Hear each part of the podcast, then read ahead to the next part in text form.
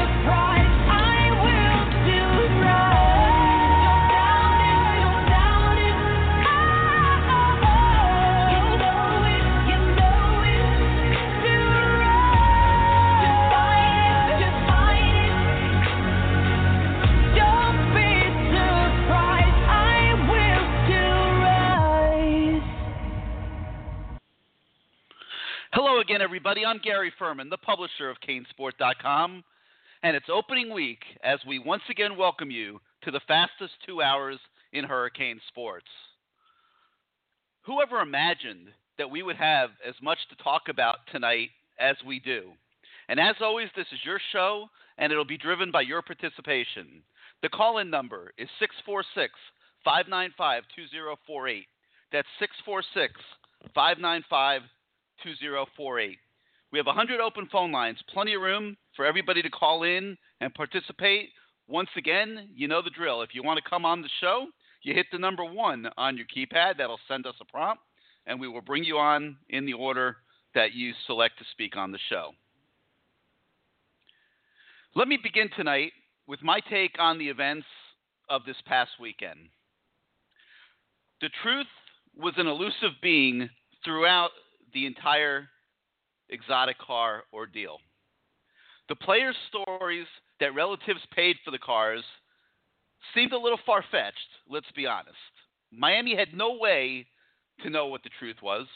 And with the season approaching, it couldn't wait any longer to make a decision. Outside counsel, whose specialty is NCAA issues, we believe advised their university counterparts that the university could not afford to mess around with this thing. Okay, th- th- there was no concrete, definitive way for Miami to say these players did not commit an NCAA violation. And with probation still in force, the last thing that the university athletic department needed was the NCAA coming in to investigate itself. So they did a thorough investigation, all documented for the NCAA. They enlisted outside counsel as advisors, and they decided that the only course of action that was right for the university was to suspend Al-Quadin Muhammad and Jermaine Grace. Um, obviously, these terminations came as a surprise to Coach Mark Richt. Uh, Muhammad and Grace were running first team all throughout the spring, summer, uh, and through fall camp. There was always the expectation that they would have to miss a couple games and then would be with the Hurricanes through the heart of the 2016 schedule. Obviously, now that's not the case. So, what does it mean?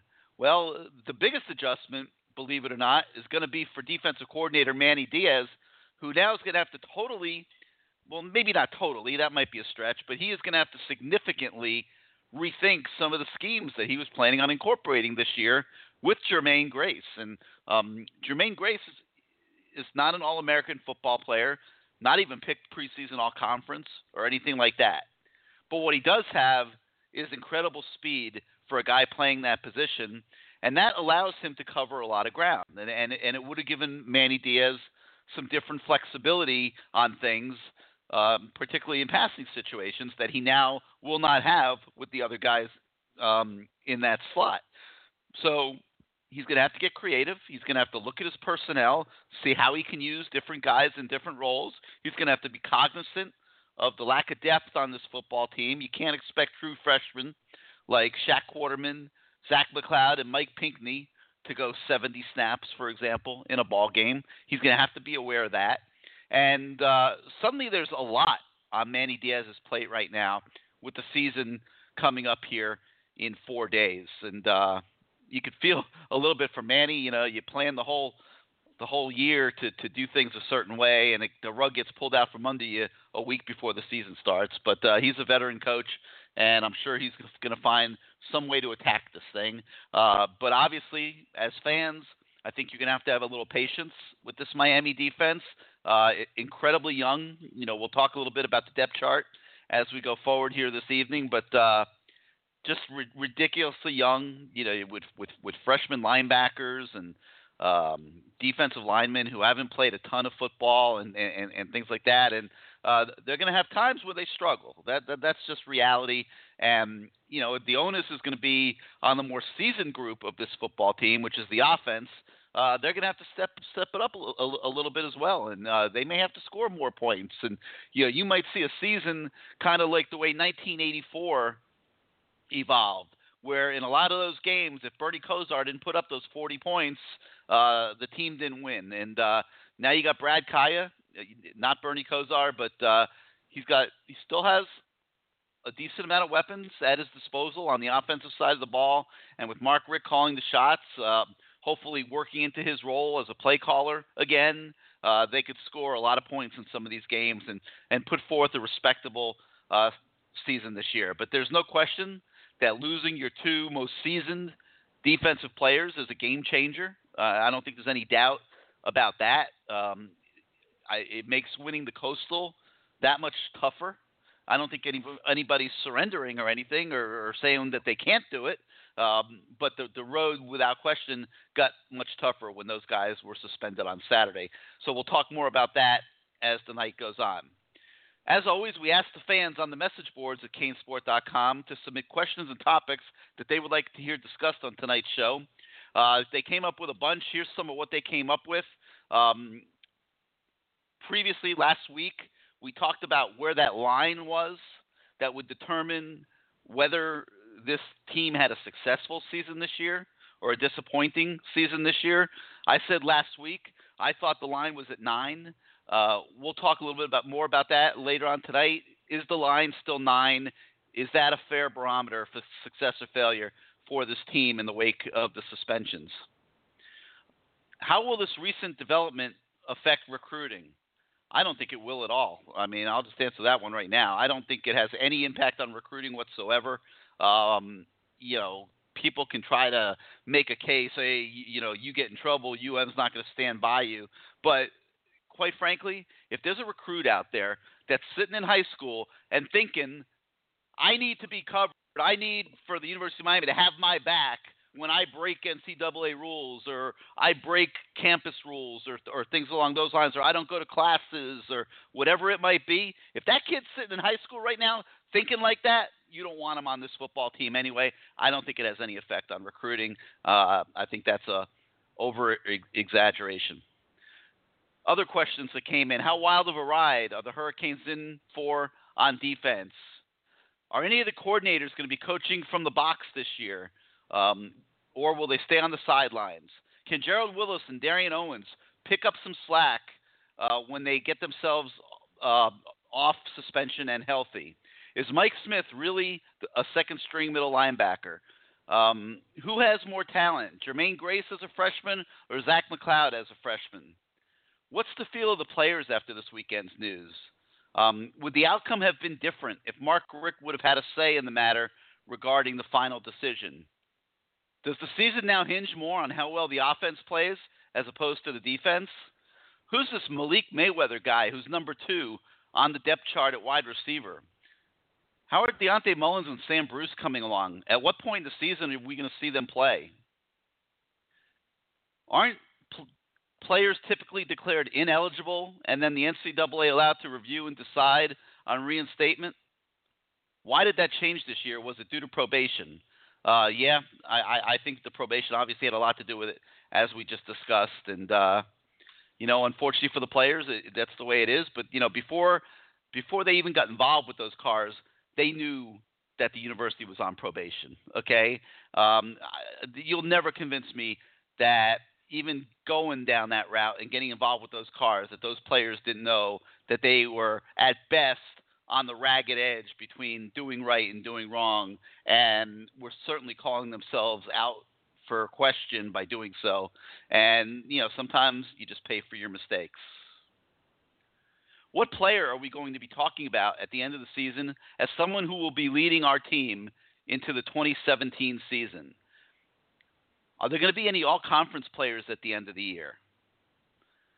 How is Mark Richt now going to manage the speed at which the offense operates with the defense depleted to a degree? What's the backup quarterback situation now? How big of a drop is there from Brad Kaaya to the rest? What's up with Jack Allison? Is he going to play this year or redshirt? Who's going to be in the nickel package this year? How important are these first three games as to how the team gels together as it goes into ACC play? Is the staff t- still recruiting guys like Jerry Jeudy and Alex Leatherwood, or are they surrendering to Alabama? Um, I think it's pretty safe to say that they're not surrendering to Alabama and are still recruiting those guys. What's the depth chart look like on special teams? So, you know, so much to cover tonight, so many different things that we can talk about. Um, again, the call in number 646 595 2048. 646 595 2048. The board is lighting up. Hit the number one on your keypad if you want to get in the queue. And we're going to begin tonight by going out to the 845 where you are kicking us off on CaneSport Live. How are you doing this evening? How you doing, Gary? Greg. Doing. Hey, what's up, Greg? Okay. I heard you clear your throat. I heard you clear your throat. You must have a lot to say. I got plenty to say. Okay. Um, you started off by saying we lost our two best defensive players. No, no, um, I specifically. Whoa, whoa, whoa, whoa! I specifically did not use the word best. Okay, and and we can get into that if you want, but I I I went out of my way to not say the word best because I don't think that's fair because because I don't think we know that Muhammad and Grace would have been the best players on defense this year, and you know what you know they're obviously they're good players, but I, I don't think they've done anything in their careers to this point to where they should be should have been anointed anything right now. I mean, nobody else around the country is anointing them anything. Why should Hurricane fans be anointing them? Now, they would have been very good players. I'll agree with that, but I did not say best. Okay. Neither one of them projected to be drafted this year. So how much trouble are we in on defense if if those two who are considered two of our better players aren't even going to be draftable? And give me Zach McCloud any day of the week over a 210 pound linebacker. That's the reason we got run over for the last three years. He cannot play linebacker at 210. I don't care how fast he is. Well, that's, that's to, why I said you don't say best. Right, he makes okay. plays. He's a great, he's a great athlete, but I mean, let's be honest. He, he's been a tweener his whole career. Okay. You, every time, every year about this time, we talk about difference makers. Who are your difference makers on this team besides Brad Kaaya? Well, I mean, there's not a, there's not a ton of candidates. I mean, I, I think Stacy Coley has a chance to to be that type of player, right? I mean, wouldn't, wouldn't you agree with that? That that he has I agree. Uh, I like Stacy Coley. Yeah, I mean he's got a shot. I, I think Justin Vogel, even though he's a punter, has a chance to be a dominant player at his position and an impact guy that can change field position and and and be a consistent performer. Um, I'd start with those two.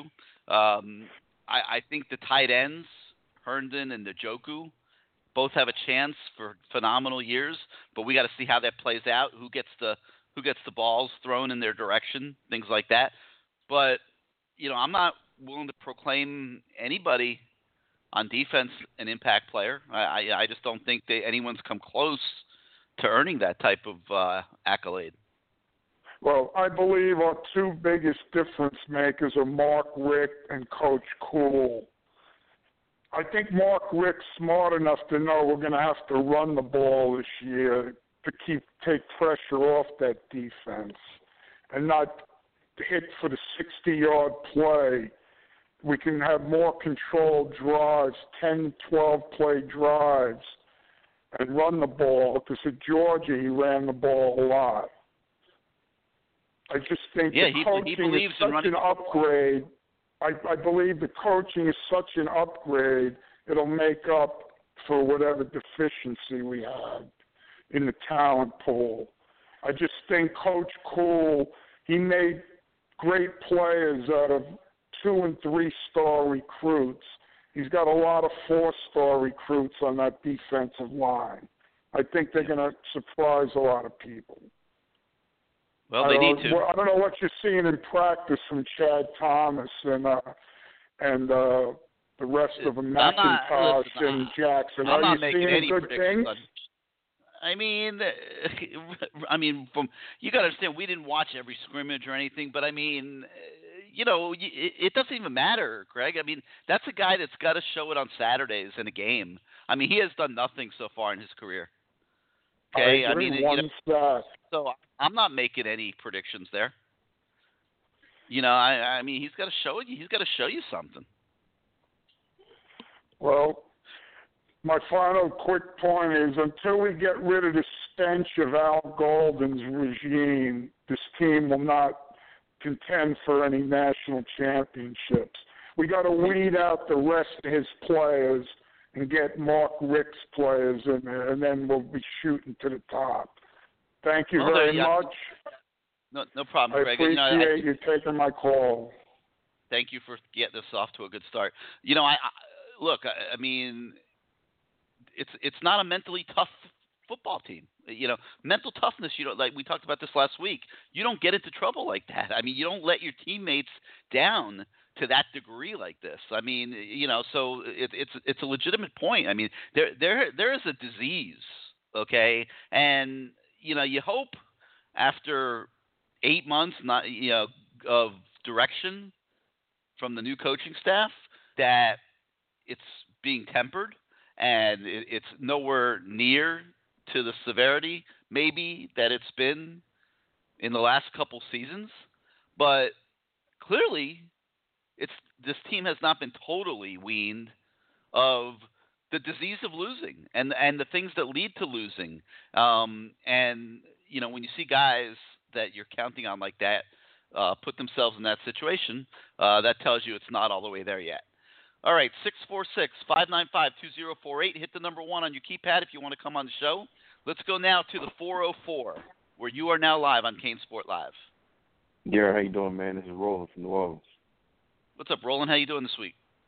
I'm doing good, man. Doing good. I'm glad this, the show's back up and up and going again.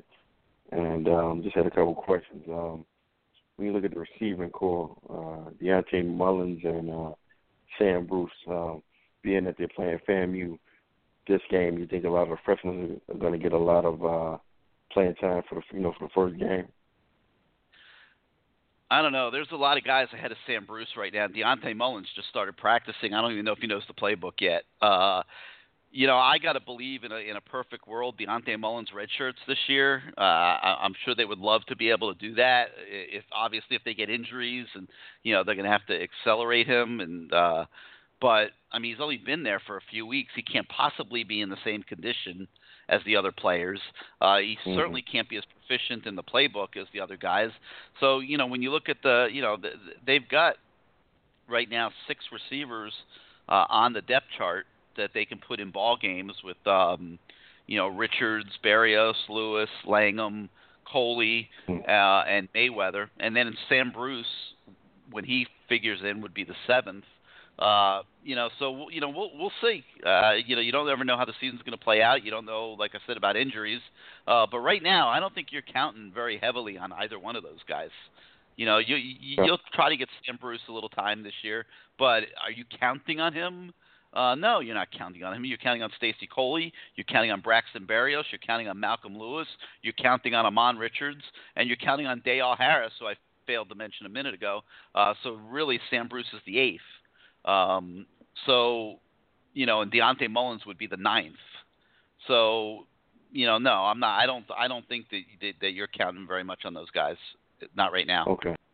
I got two other questions. Being that you know a lot of guys, I mean, we thin we're thin at a lot of positions. When you look at the recruiting class that they have coming in, and um, um, being at you know at, at DN and at linebacker, and we're you know we're pretty thin. Will that free up some scholarships? I mean, will when will that that probation totally be 100% gone? When Miami can bring I think they're done. Uh, yeah, I think they're done with can the they nine. bring in 25, 30 guys? Cause they need, yeah, I think so. I, I, I, I, you know, I'm not sure what the exact number will end up being. It constantly keeps changing, as you see. Uh, but uh, mm-hmm. yeah, I would be surprised if they if they didn't bring in at least 25. Gotcha.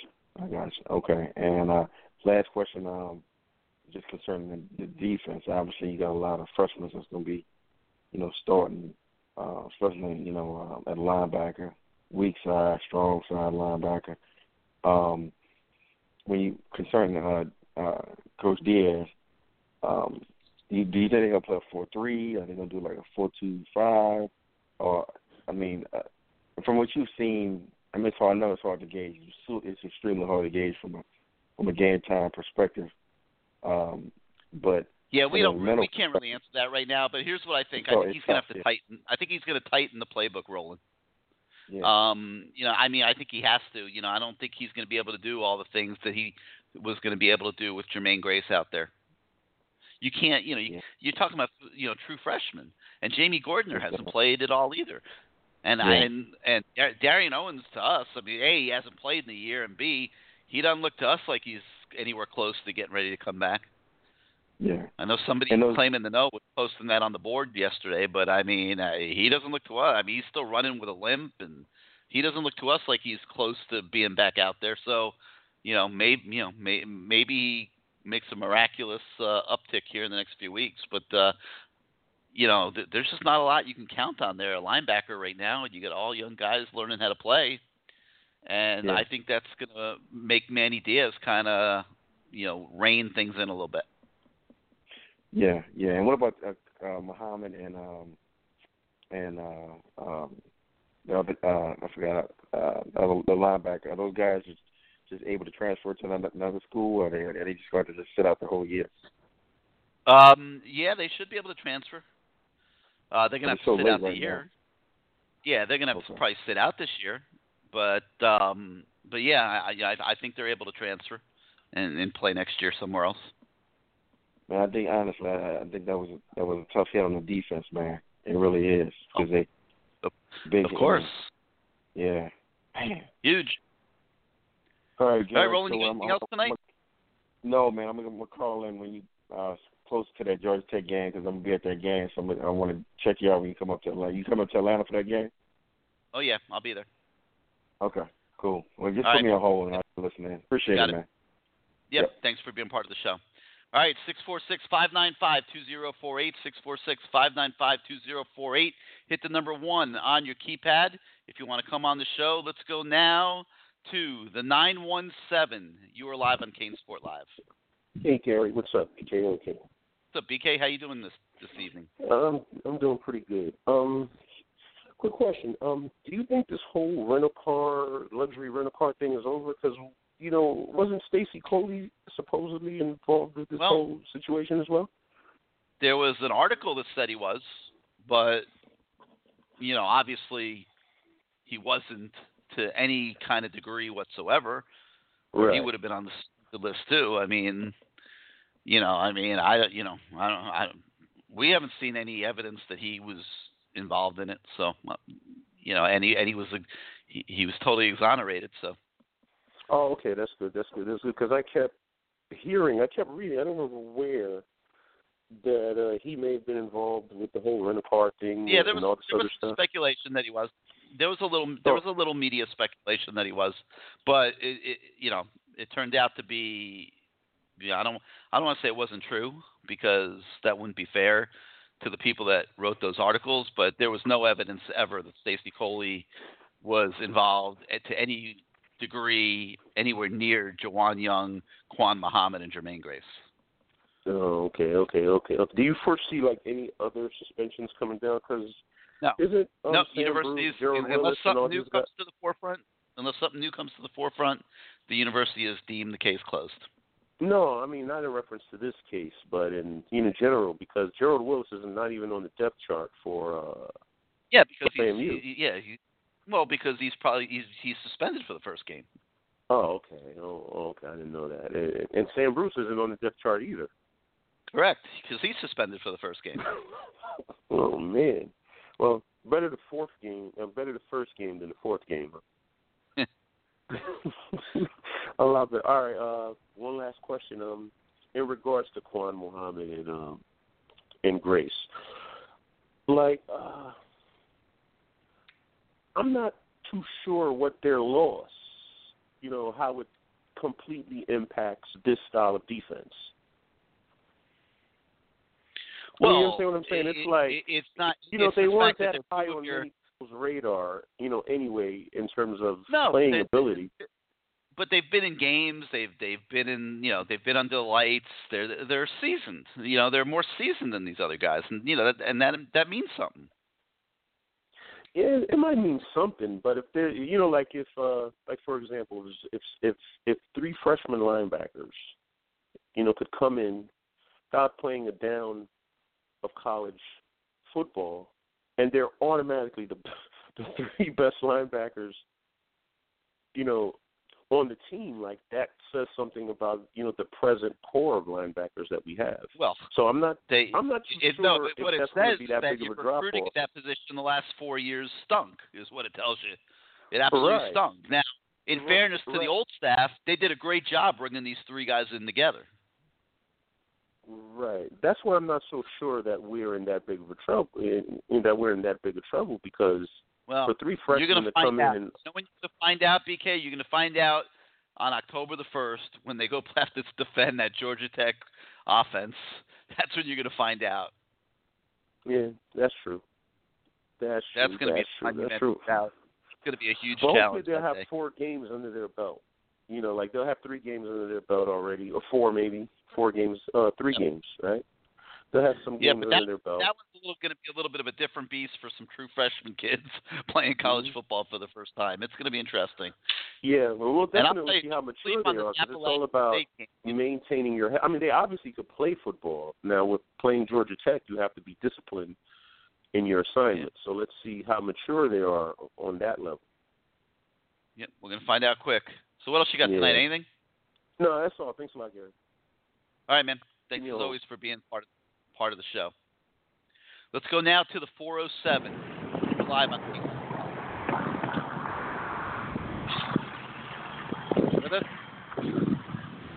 Hello? Whoops, sorry, I just hit you. You're gonna have to call back.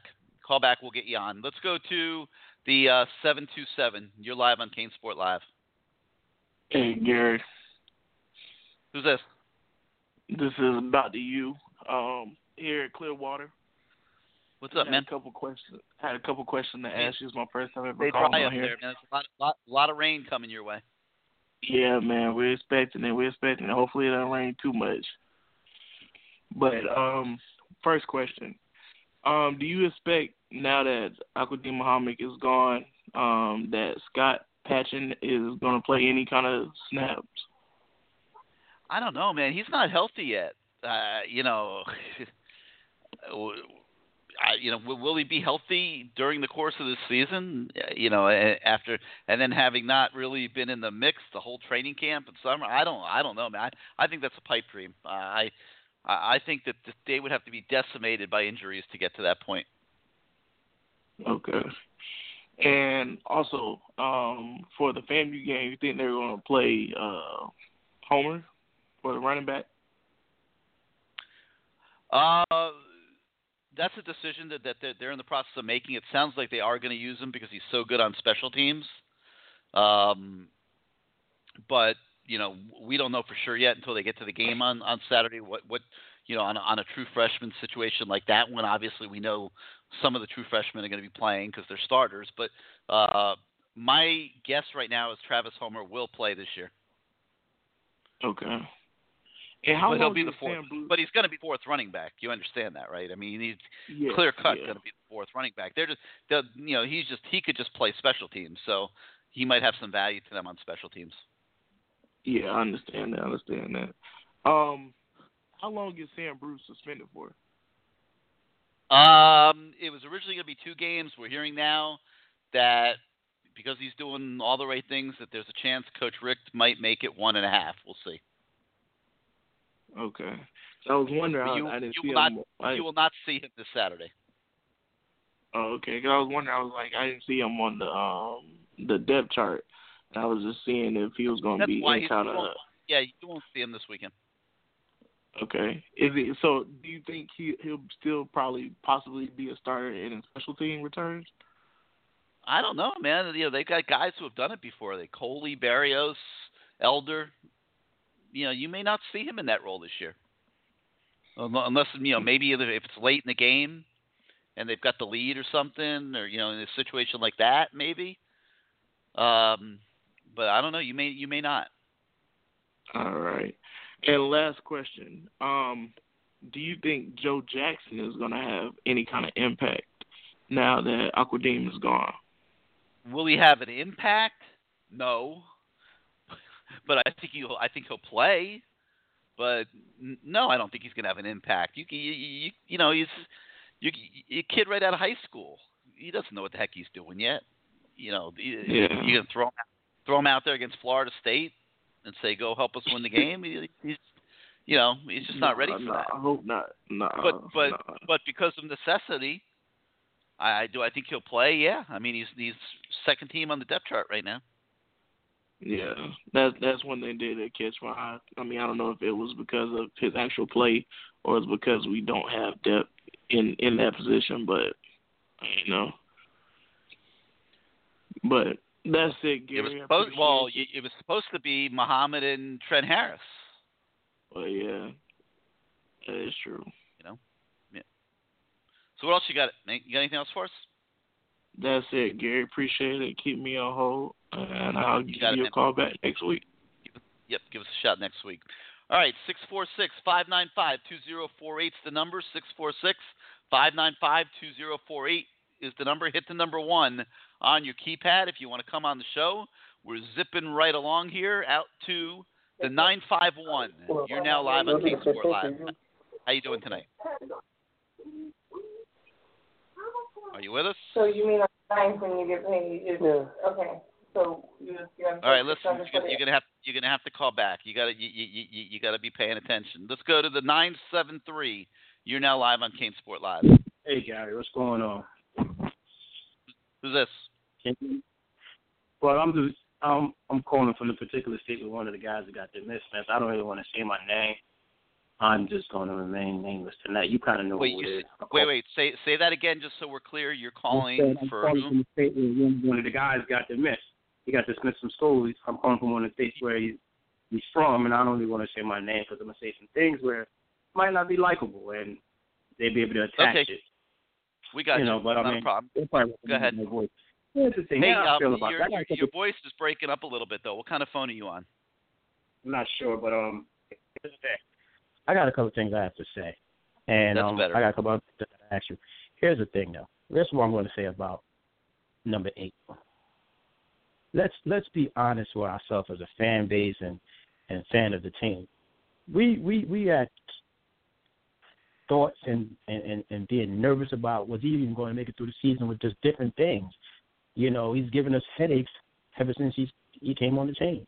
Total Let's train really wreck. be- And, and, and, and there's plenty that hasn't even become known to the public. That's what I'm saying. Let's just be honest with him. I like him, really, really like him, but liking him is one thing, and be able to trust a ball player that is not giving us anything as far as to say we feel we feel like we could trust. You got teams that's out there that's going to be playing Thursday through Sunday or Monday, and they have about three or four guys.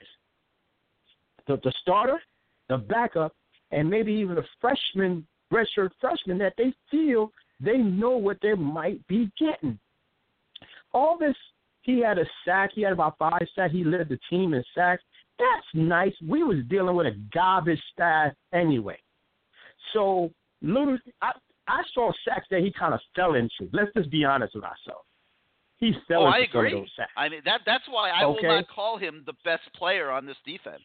I, And, I and mean, like I said, I, I I would say this again. I liked him. I had big expectation. I, I had a, but here's the thing. I also in the back of my mind always said, man, can, can, is he going to make it on the field and do all the right things?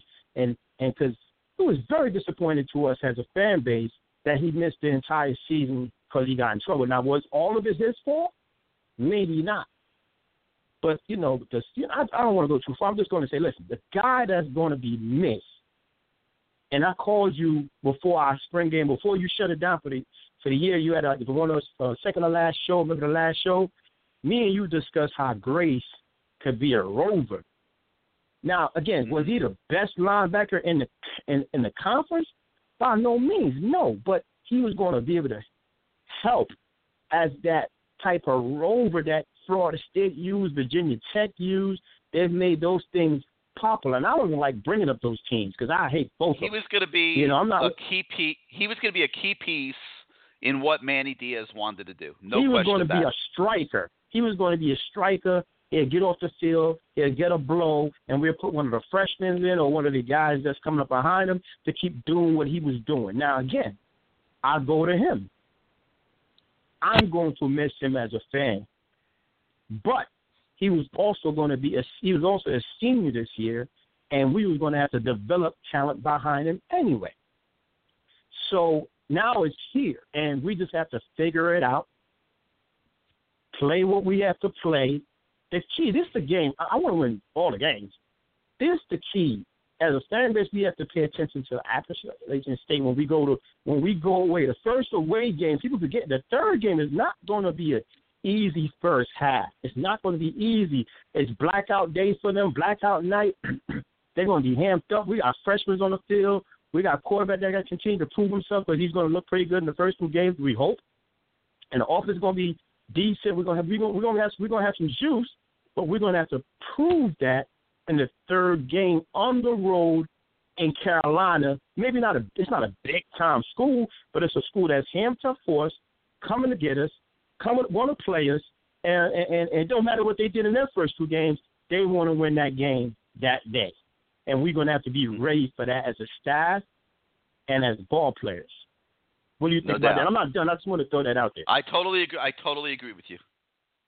Go Okay, ahead, and now You're- you're- you're- now when you on. flip it, now when you flip it, you have to go see Georgia Tech. Now this is where you let you just had a caller that he's you know you guys sound concerned. I'm concerned too. But Gary, correct me if I'm wrong, and if I'm wrong, I, I, let's discuss it. We're not going to use all our linebackers in that game anyway, because two of our linebackers are going to have to be off the field to play the defense we want to play against those. Our big guys, yes, going to be up front. Well, but we uh, let me let, let me let me let, let me stop you because neither you nor I have any idea how Manny Diaz is going to choose to try to stop that offense.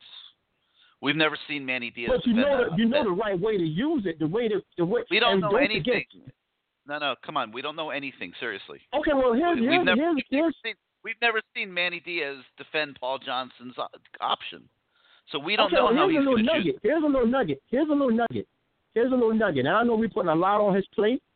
You know, he hasn't coached the first game for us yet, but don't forget, we have a head coach. Even though he's not a defensive guy, he's still a smart guy.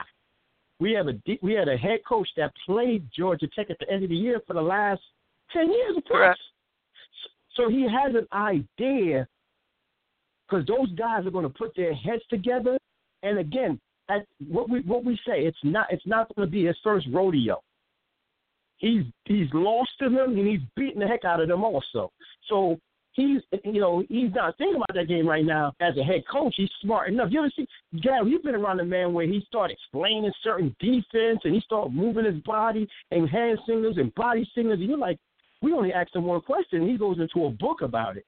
So he's not lack he's not lack of knowledge as a head coach. He actually understands what's going on defensively too. But his per se is on is on offense. So I, I just want to throw that out there. Don't forget we we have a head coach who played this team for the last ten years plus. Agree? Yep, no argument. Yep. Okay. A couple other things. Um, don't, I'm just, I'm just gonna go right into it. Did you were you able to ask you if you could check this out for me? I don't know. You know, of course you'd probably forgot. Did you were you able to find out with the brand new stadium that we have?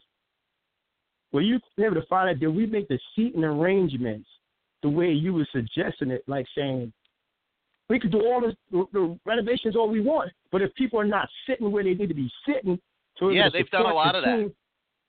They've done a lot of that. There, there- there's going to be a, there, there- there's supposed to be a huge difference this year. They've they've done a great job at the ticket office in in managing the whole ticket process. They've got nine thousand new season tickets that they sold this year. Yeah, I know they 9,000 new season ticket holders, going- but going did they make the proper arrangements 10,000. seating wise? Well, yeah, I, well, I think it's going to be a lot better. Yeah, I think it will. So that's they did what they needed to do to satisfy you. Because here's the Well, thing, I put see. a lot of trust in what you're saying. Uh, well, no, I don't want you to trust me yet because I'm. No, no, no, no. I'm We going don't say on that 'cause I can't I'm be at the game. they- I can't be at the. We game. have, we got to see it. We got to see it. But but but they. I can't be at the game every weekend like you could be at the game. I can't be at the game Right, every weekend they- like you could be at the game. So you knew you knew what they weren't doing and what they was lacking. So I'm just trying to like feel you I was trying to see Well- if you have a good understanding that they're They've fixed that. sold a lot of tickets. I'm told they've put people in the right places. You know, we'll see how it looks this year. All right, you got anything Okay. else for us? So wait, wait, wait. One more thing. One more thing, and and, and, and it's going to ahead. bother me. And and I know you're going to probably say, yeah, they could be able to do it, but it's going to bother me. Selfishly, Gary, selfishly, selfishly, I want these guys to train and try to go to the NFL. I don't, because here's the thing. Let me ask you this: If they decide not to go to the NFL, they want to come back and play the, a year next after, after sitting out this year, can they just flat out go tra- transfer to like a Florida State or Florida? Don't forget, we we see Florida. No, no, not next year. But can they go play a team? I mean, go play for a team that we might see on our schedule next year? Is that Yeah. possible? Yeah, Gerald Willis played for Florida. I mean, it happens. No, no, sometimes. no, but he has to sit out. What I'm saying, yeah, but I'm saying he has to sit out. I'm saying when Yeah, well, they have next to sit out too. they have to sit out. But I'm saying, uh, would they be? Oh, did we block that, or did or was this a, a I don't. straight I don't release think they no block. I don't think they block anything. No, I think I think the players got to decide what they want to do.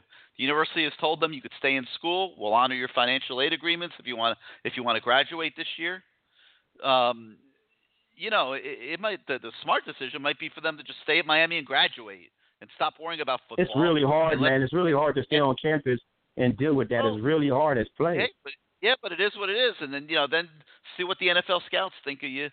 Uh, you know, in in well, let me, yeah, yeah, right? yeah, that'll help you. I'm just let me just say this, and again, I might get myself into trouble, saying, but it is what it is. I I probably have some confidence that probably one guy would be able to do that and be able to do what he's supposed to do and get the work done. But I'm not Yep. so sure about that. And I and I say that just Right, being this being oh, I would I want to root for him to do it, but I don't know. Okay. Well, here's the thing, man. We have our all right, first man, game listen, coming up. Let me let you go this week. I want to let All right, man. get I just wanted to ask you about that. You know, that was very important to me. All right. None problem at all. You're spot on. Give Keep me a on hold. Keep me on hold. You got it. All right, 646-595-2048 is the number. Hit the number one on your keypad if you want to come on the show. And I'm going to take a moment right now to talk about one of our favorite sponsors of CaneSport Live. You guys are very familiar with them. They were with us the entire football season last year, and they had such a pleasurable experience associating with Hurricane fans that they're back again this year. And of course, fantasy football fans, the wait is nearly over, and I am talking about FanDuel.com. Football is back, and that means that FanDuel is back. And that means that the CaneSport League is back that you're going to be able to access at FanDuel.com forward slash Cane, where you will be able to compete each week against fellow CaneSport Live listeners and fellow Canes fans for those prizes. FanDuel is fantasy football for everyday fans. They have new contests starting every week. There's no busted seasons. You just pick a contest, you choose your team, and you watch your score in real time. Couldn't be easier than they make it at fanduel.com. I've been playing it for years and uh you know, love that whole fantasy football experience because I don't have a lot of time, uh, quite honestly, to spend on fantasy football, and I can just go right on to my FanDuel login and I can put a team together really quickly. Um, and I love the ease of use, and I love, of course, obviously going into the CaneSport League and playing uh, fantasy football with all of you guys that choose to, to join in, and hopefully a lot of you will do so this year. And when you do it this year, you're going to find an upgraded experience from FanDuel. You're going to get even more contest variety. You're going to be able to try beginner contests for new players only. You're going to be able to settle a score with a friend in a head to head contest. You're going to be able to try a 50 50 contest where the top half win cash. And you're going to be able to play in larger tournaments for even more action. You can even play for a dollar. There's choices for every single budget out there at fanduel.com. Have all the fantasy football that there is to offer. FanDuel can make you sports rich. Sign up today. Go to fanduel.com, click the Join Now button, and use the CaneSport Live code CANE. There'll be a special offer there for new users. You deposit today, and you will get five free entries to NFL beginner contests. You'll get one free entry a week for five weeks in a row if you use that code CANE. Again, there's 50 50 contests where the top half of players win cash. There's the Kane Sport League at fanduel.com forward slash Cane. So if you're a new user, don't forget to use the code CANE and get those five free entries your first time out on fanduel.com. And we'll talk more about it next week when the NFL games come along and FanDuel kicks in. All right, let's get back to the show. 646 595 2048. 646 595 2048 is the number. Again, hit the number one on your keypad if you want to come with us on the show. Let's go now to the 850 where you are live on King's Sport Live. What's up? How's it going? How's it going? It's Omar. It's going good. Who's this? It's Omar from Tallahassee. What's up, Omar? How you doing, man? It's been a long time. Yeah, man, it's been a while. Been a while. I've been listening, but yeah, um, I'm just jump on to it. Um, question. Um, I, I think people don't understand the. I, I understand they wasn't with the the whole situation with um Muhammad and Grace.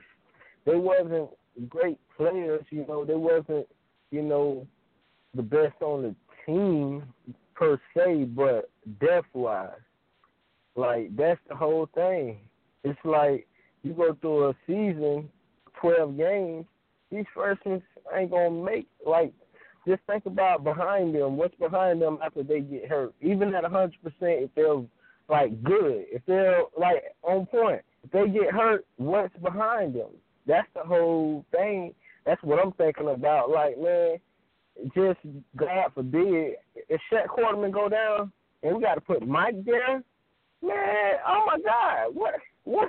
Like that's a, a tragedy right there. I feel, you know, that's the whole thing. It's like nobody. It's all about death. I think when it comes to talking about championship and making it far in the play to the playoffs and stuff like that, you got to have some type of depth behind these guys. Cause ain't no telling who's gonna make it at the end of the season. I promise you, it's not gonna look the Well, same way depth- as the depth chart. Depth is not going to be a uh, commodity for this team this year. Not at all, and that's what's really sad. But my question, another question: Do you think uh, by the time we play, I say Florida State, you think Merlin or you, uh, Bruce will become some type of We, have some type we of just role we, on the team? we just talked about that a couple minutes ago. Why, why is everybody consumed with Dionte Mullins and Sam Bruce? I mean, I, I just went through the I receiver. like I mean, you know, they're your you number. know what? They're your number what seven and eight or eight and nine receivers. I mean, I mean, who? Yeah, why? right now. It, see what see what I'm thinking about is we we weak there. It's like we got depth, but we don't got it. You know, we got depth, but talented depth is not what we got behind our core receivers. That, and um at behind our core receivers, we don't really have that. So But when I, I, think about it, right when now, I, right think now, about if we were lining up receivers, they would be number eight and number nine. Okay, and they're not even. Neither one is going to play week one. So, but like, why? I don't understand. I mean, you're not the only one. Everyone's like obsessed with these two guys. I know they're don't the only ones, but I it, we're obsessed with them because I think that honestly, I think Mullen is a, a man am- amongst boys. I looked at that man's size; he he looks like he already like should be a sophomore. But he missed like his the entire spring, missed the spring and summer and fall. I I understand you think that. That's why I supposed to be a- said about Florida State. That's four games. man in major college football, the without without practicing in the system and having timing with the quarterbacks and knowing the offense. And I mean, I just don't think it's reality. If they get hit with injury, I- you know, See, that's what I'm thinking of. In my mind, I'm thinking about. It really shouldn't be thinking about injury, but it's like if they have to be put in the game, do you think they will rise to the challenge? That's really what I'm not right asking. now. No, not right now. Yeah. Maybe But, maybe yeah, down the road. Yeah. Yeah. How many practice okay, reps do you think? Let me ask you a question. You're game planning. You're getting ready. For, how many practice reps Uh, do you think those guys are going to get? Yeah, I understand they haven't had any. They probably got probably ten practice reps together. Like they really Bruce haven't is- had much time. Sam Bruce at least had some time in the a little time in the summer, and then he he was in fall camp. I mean, at least he's had some. Dionte Mullins has hardly had anything. Yeah, yeah, I swear. It, yeah, you right about that. Um, I'm just moving forward. Uh, what about? Um, I was thinking about like short yardage. I heard Rick King doesn't want to touch on it much, but I was thinking about short yardage. Do you think they're gonna try to use Gus or the fullback um for the short yardage, or you think they just really don't Yeah, know do. yet? I, I with the fullback without question. Who, who the tailback's going to be can can change. Um, Go but ahead you'll see the full, that fullback is a is a is, is, is a beast man. All right, Yeah. You gotta go back to work. um, okay. Sound- you're in yeah, man, I'm Tallahassee. at aren't work. Yeah, yeah, I'm in Tallahassee. Yeah. Yeah, that, yeah. I, I, I think you. It sounds like you got some, some Seminoles up there that, that, that, that are looking for a little, uh, you know, police, police help. Yeah, yeah, yeah, they trying to mess me up right now. I got to go back to work, man. I'm gonna have to. I'm just put me All back right, on mute. All All right. thanks. yeah, thank you for being part of the show. Yeah. that was funny. you could hear the police radio in the background there. he is in Tallahassee too. All right, six four six five nine five two zero four eight six four six five nine five 2048. Hit the number one on your keypad if you want to come on the show. Let's go now to the 941. You're live on CaneSport Live. Hello, Gary. How you doing, buddy? Doing good. Who's this? Uh, this is the Meister Kane. I'm on the west coast of Florida, trying to stay dry from all this rain that we're getting right now, buddy. Yeah, it, it looked pretty gruesome on the uh, radar when I was looking at it earlier tonight. Oof. Yeah, look at Port Charlotte. Yeah, we're under the gun, so that's where I'm at. So All right, well, stay anyway, dry. uh, yeah, trying to, buddy, trying to. Uh, disappointed, disappointed about AQM and uh, Jermaine Grace. Obviously, it's in the past. We can't do anything about it. So just got to move on. And uh, well, I had had another question to ask you too. Um, the second team offensive line, how are they looking as far as stepping up and uh, gelling and uh, knowing the playbook and all that? Are they looking pretty good yet? Well, I mean, do they know the playbook? I think so. You know, I, I think they know the playbook. I mean, that's one of the more challenged areas of the team. There's no doubt about it. Um, Right. You know, they've Yep. got Ty, Tyree St. Louis um, backing up at left tackle right now. Uh, they've got Hayden Mahoney and Bar Milo trying to back up at left guard. Uh, both of them are, are you know very very challenged and don't have a lot of seasoning to this point. Um, Alex Gall, who struggled all year last year, has landed at backup center. Um, Yeah. Although I Yeah. although I do think if one of the guards uh, got hurt in a game and, and, went out, that Alex Gall would be the first guy off the bench amongst the linemen. So I don't think the depth chart really means a lot. Um, but they've got Tyler Gauthier backing up but Danny Isidora at right guard. Um, and then Yeah. Sunny Odogwu at right tackle doesn't even have a backup right now. Uh, that's how bad it is. Um, but I think if he got hurt, you'd see Tyree St. Louis go there. So Tyree St. Louis is kind of the swing guy at tackle. He could back up either spot.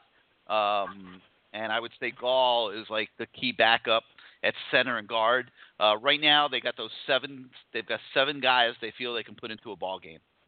That's where the, Right. that's, that's where that stands. Um, Gauthier would probably be the eighth. You know, they're trying trying to get him to the point where they feel comfortable throwing him out there. Um, right now, uh, Mahoney and Milo would be a little bit of a stretch if you have to get that deep. Right. Well, I went to Venice before Gauthier was uh, brought onto the team. I saw him play a for games, and he looked pretty good out there. But of course, you know, you're going from high school to uh, the, you know Miami, and that's that's a whole different different change Whole right there. Whole different deal. Yep, no doubt. Oh yeah, no doubt, no doubt about that. So, all in all, well, you think the defense will be all right, even with those two gone, in your opinion, or what do you I, think? I think it's going to be a work. It, um, it's going to be a work in progress. You know, it's it's it's not. You know, there's going to be times when they do okay, but there's going to be times when it's you know probably a little ugly out there. You know, we'll see.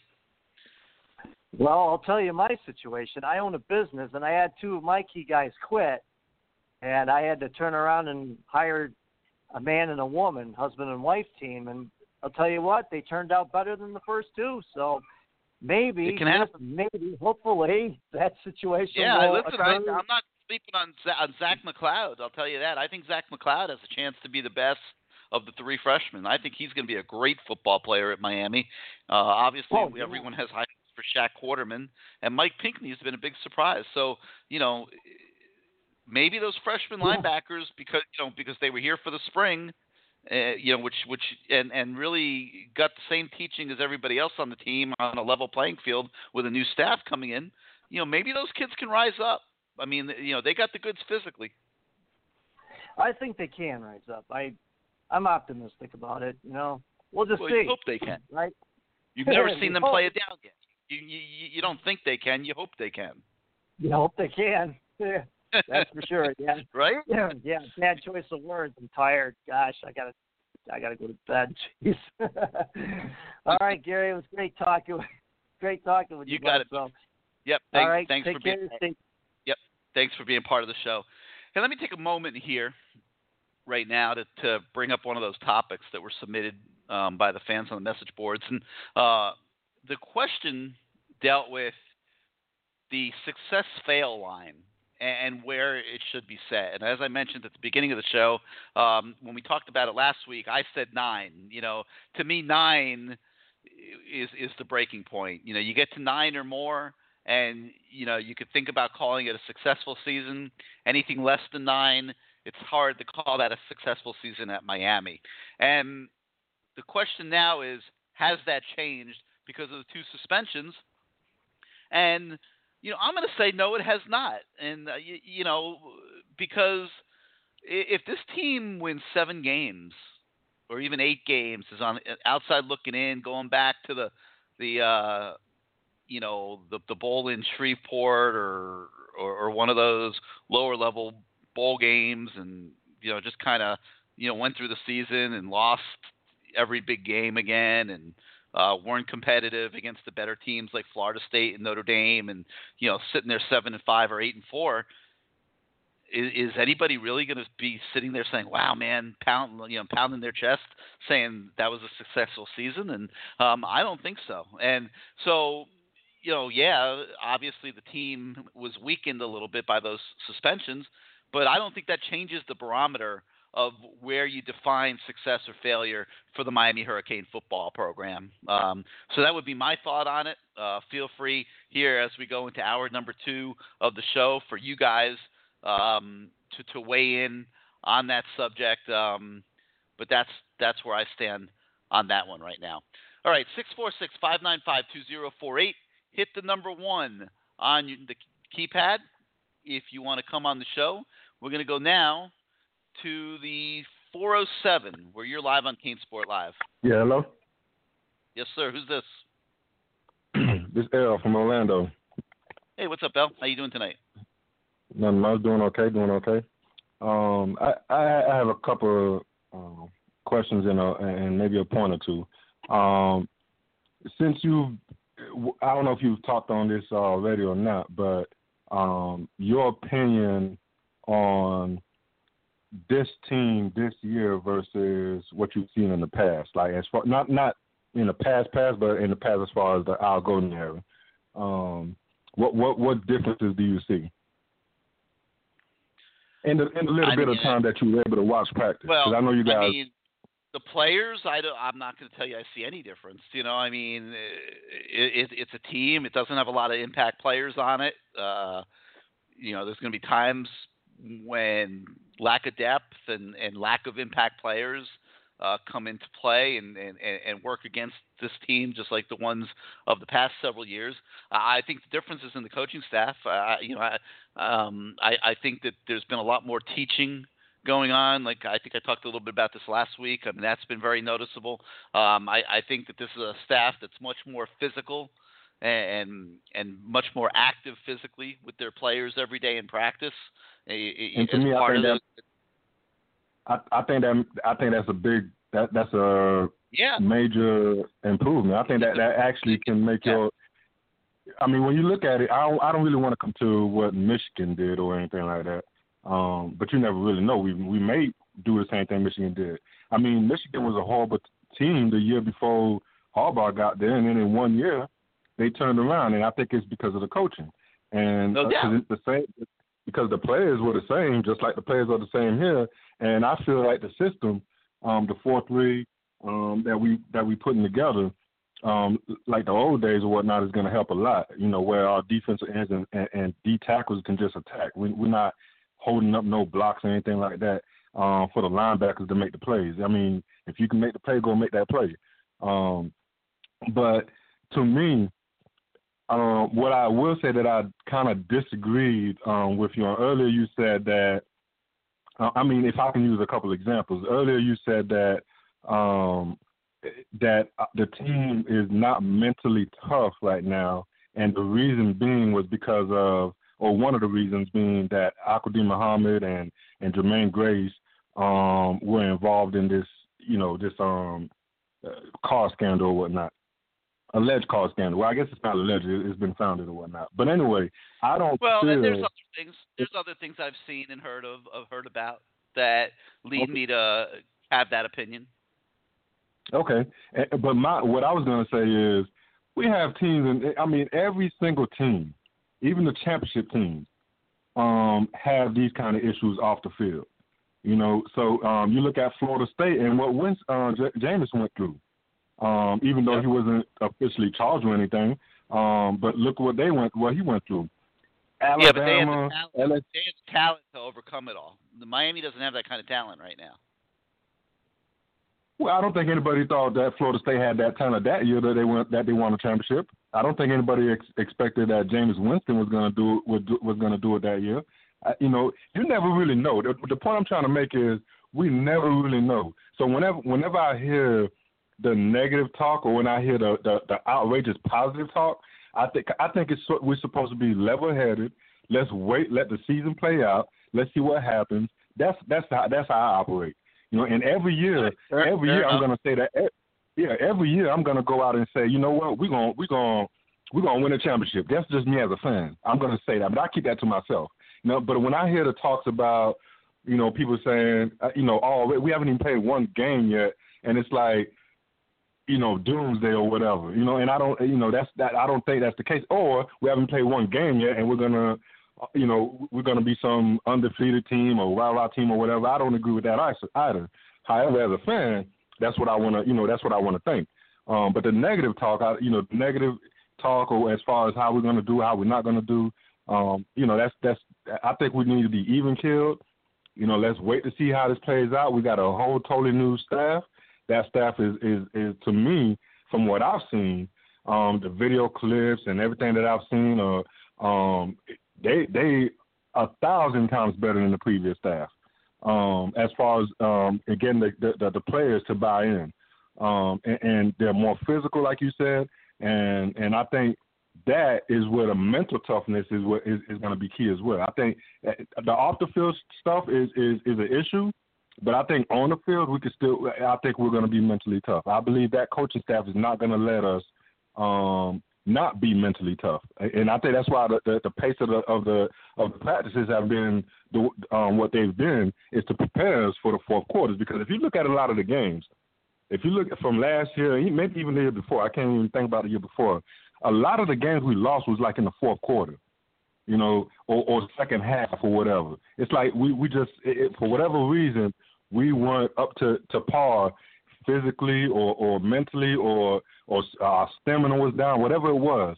It's like at the second we couldn't make an adjust any adjustments, and I think this staff can do stuff like that because they they season they season. They're not coming from some. I'm not even going to talk about Al Golden, but um, that's just that's just the point that I wanted to make. I think, and also one last thing, um, and I agree with you. I think you mentioned this too. I, I, we need to stop it as as fans, um, glorifying these freshmen who haven't. You know, Sam Bruce is going to get his time. Um, Mullins is going to get his time. All those cats are going to get their time. But to come in and think that, you know, we're asking about how are they going to get any playing time or are we going to get this? I'm like, come on, man. Uh, if they do, they do. That's perfect. That's fine. You know, they high school phenoms or whatever, but they haven't played a down yet of college football. Let's let the coach, the coaching staff know what they're doing. If those linebackers, because I think if those, if those, if the coaches felt that that that that Mullins and um, who hasn't even been, I think, out there two weeks yet, maybe uh, or whatnot. If they thought that he could do anything, or Sam Bruce could do anything, or any of those other cats could do anything, they would be in, they would be on that depth chart. You know, because they they starting or they or there's a, there's potential for three linebackers to start, and they're freshmen. So obviously They, those three freshmen missed are showing much up. time. I'm sorry, say that again. Wait, the uh, Dionte Mullins missed way too much time. Way E- much time. exactly. Yeah. Yep. So you know, does he have the talent? Yeah, but but we we we you know we got we got great we got I ain't gonna say great, but we got really good receivers in front of him. You know, Yeah, we got some really the. good I think receivers he in would be the. He'd be the ninth guy right now. I think. Yeah. Yeah. So, you know, that's some that's some of the things that I want to say. You know, I, I think we need we, need- we need to be even killed as as as fans. You know, we don't need to be down on our our team or whatever. And to be honest, and one I'm, I'm I, I said one last point, but let, let me this one last point. Al-Quadin Muhammad and Jermaine Grace, great. Not gonna say great, great players, really good players, but they ain't even they ain't really show nothing to to the point where I'm like, oh man, uh, we lost two great players. I don't know what we're gonna do. Uh, you know, it's not to me. It's not that serious. You know, they were seniors. I even you can even say Al-Quadin Muhammad was a senior. You know, so there were seniors, there were vet players that at the very least they had one more year. At, at, uh, well, Jermaine Grace for a fact had one more year left, and then Al-Quadin Muhammad might have left after this year. So we we lost them, yeah, true enough. But this is about the future. You know what I'm saying? Nobody Yep. expects us to win championships or anything like that. It's about the future. So I think if these young players come in, they do what they do, they learn the system, they they play hard, they play aggressive. That's what I want to see. I want to see an aggressive team. I don't care if we lose, to be honest with you. To be, I mean, I care if we lose, but what I'm trying to get at is if we if we go out there and play hard and we lose, that's fine. I don't want to see us getting blown out by the Clemsons and things of that nature. That's what I don't want to see. You know what I'm saying? That's when I would have a problem. But other than that, I Well, just want happy to see a team. Not, not on the not on the schedule this year because I, I I would agree. I would agree. But that's all I had to say. Thank you. all. keep me on the line. you got it, man. Thank you. You got it. Thanks for being All right. part of the show. All right, let's go out now to the eight six three. You're live on CaneSport Live. Hello. Yes, sir. That's you. Hey, how you doing, man? Christian from Plant What's City. up, Christian? I've been listening. What- Second second week calling in, man. I love the show, man. I love listening to everybody, man. It's awesome. Good good points on everything, man. Um, I got just a couple questions. Uh, first question is uh, Trent Harris. I'm reading about him breaking his arm. Uh, who's after him? Who's on the depth chart after Trent Harris? well, r- um, right now it's Joe Jackson, but um, we don't we don't know yet the extent of the injury and what it's going to mean. Whether whether they're going to be able to put a cast on it, he's going to be able to play, uh, things like that. We'll get some more clarity on that uh, probably tomorrow. Okay, okay. And uh back on the defense, man, that four three they're running, I think our secondary that we got with uh Jim uh you know, we got Corn Elder, we got uh uh Carter, you know, I, I think I think our secondary is gonna be just really, really, really good this year. It's gonna Well, they're going to need to be. They're going to need to be really good, and they're going to need to step up. And you know, Jamal Carter, to me, is the one guy that Manny Diaz can potentially use uh, to do some of the things he wanted to do with Jermaine Grace. And uh, you know, we'll see what he, you know, we'll see what, how he decides to go about it. But um, they're, they're going to need to step up, no doubt. Yeah. And and another thing everybody's talking about, you know, Dante Mullen and Sam Bruce. Don't get me wrong, man. Sam Bruce was a beast in high school. A beast. Like I was watching him you know, I, I went to his game. He was he was I was a big pickup for Miami Hurricanes. But, you know, he had his incident with that gun and stuff like that. Like like the man just said before this, you know, he will get his time.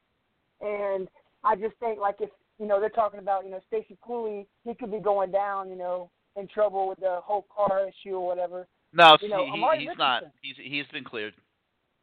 Oh, see, I didn't know that. Thank you. Thanks for telling me that. That's awesome. Yeah. Okay. Well, then you answered my question then. all right. Well, I appreciate it, man. Just keep me on hold, and uh, that's all I got. and uh, just, All right, just thank like hearing everybody. You got it. Thanks for being part of the show. Sorry, I just cut you off. I thought you were done. Let's go out to the 907. You're live on CaneSport Live. Hello, Gary. How are you? Doing good. Who's this? This is Alaskan Kane. Hey, what's up, Alaskan? What you got for us? Uh, well, I I'm excited. You know, I uh, I think it's going to be a fun season. I'm excited about having a competent coaching staff, and I'm excited to know if we have problems that there's somebody at the helm who's going to do what he needs to do to fix them. And if that means replacing coaches after this year who don't do what they do as well as they should, that he'll do that. Uh, I know he's going to bring in a better recluse, a good recruiting class next year. Uh, as far as how many wins and losses, uh, I do think it matters how you know the how the losses happen and what happens during the season as to whether it's successful or not. If we end up with less than nine wins because we were injury plagued and we lost, you know, a, whole all our linebackers, we lost a bunch of key players, or Kaaya went down or whatever, but the team played its heart out and we still managed to win seven or eight games, that'd be different. Uh, I expect to see uh, a maximum effort and good coaching for a change, and I, I'm really excited about the way the season is starting out. Will start out, you know, it, with the perfect ramping up of games of teams that were playing to give the team a chance to come together on the field. I think it's going to be a huge asset. Okay, what else you got? well, uh, I guess that's it. All right, man. if you can just Well, keep me, all right, keep you me got on it. hold. Thank, thank, yep. Thanks, for being part of the show. Good, good, good thoughts. Let's go to the seven eight six. You're live on CaneSport Live. Gary, how you doing? Doing good. Who's this? It's everything 305 from Miami. What's up, man? How you been? Talk to us. I've been great. I've been great. Enjoying the show thus far tonight.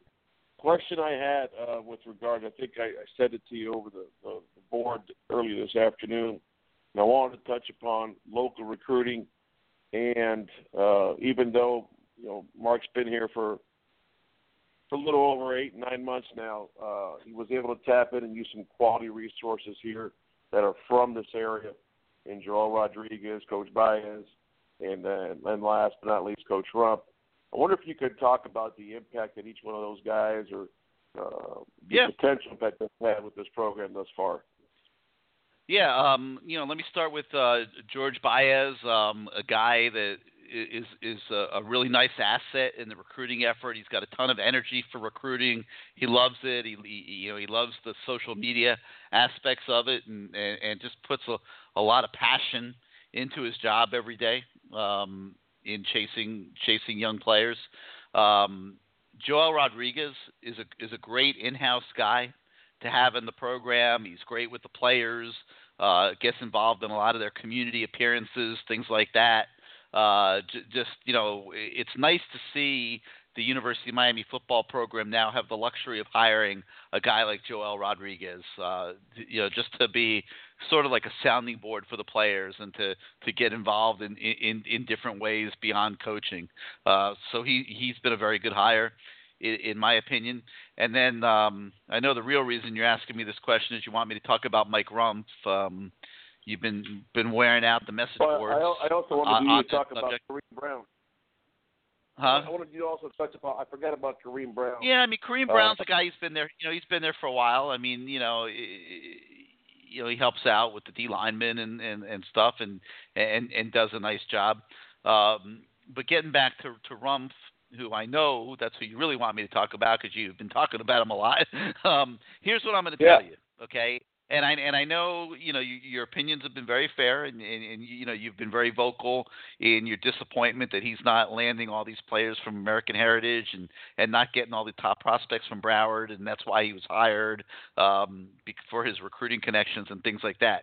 He, here's what I think that you and some others don't don't fully understand when it comes to that. And I'm, you know, uh, you know, and obviously, you know, Mike, you're hoping, you know, can can start to get some more of these guys, but uh, the Miami football program as a whole has taken a lot of really, really, really big hits over the last few years um, because of all the problems that that have been in the program. And you know, these kids have been being recruited by the Alabamas, the Ohio States, uh, Florida, obviously Florida State, through through all of this, and have built up bonds and, and, and, so forth with the coaches from these other schools. And you know, now you have a new staff here uh, that that's playing catch up with all these kids, and and uh, it, it's not as easy as everybody thinks it is. That you know you're just going to hire Mike Rumph and, and get a, every kid in Broward County. Now, uh, you take a look at what Mark Richt is doing and the way he's going out in the community, and it's to the point where during the season, beginning this Thursday, Mark Richt is going to go out on Thursday nights and visit youth leagues and talk to kids and, and, and hang out with kids and, and talk to coaches and ingratiate himself to the whole youth football community of South Florida. So that four, five, six years from now, when he still plans to be the head coach of the University of Miami, those kids that are getting away right now and going to Ohio State and going to Alabama are going to remember the relationship that they've had with Mark Richt since they were little kids. And you know, so the the the whole thing is being attacked as well as it possibly can be.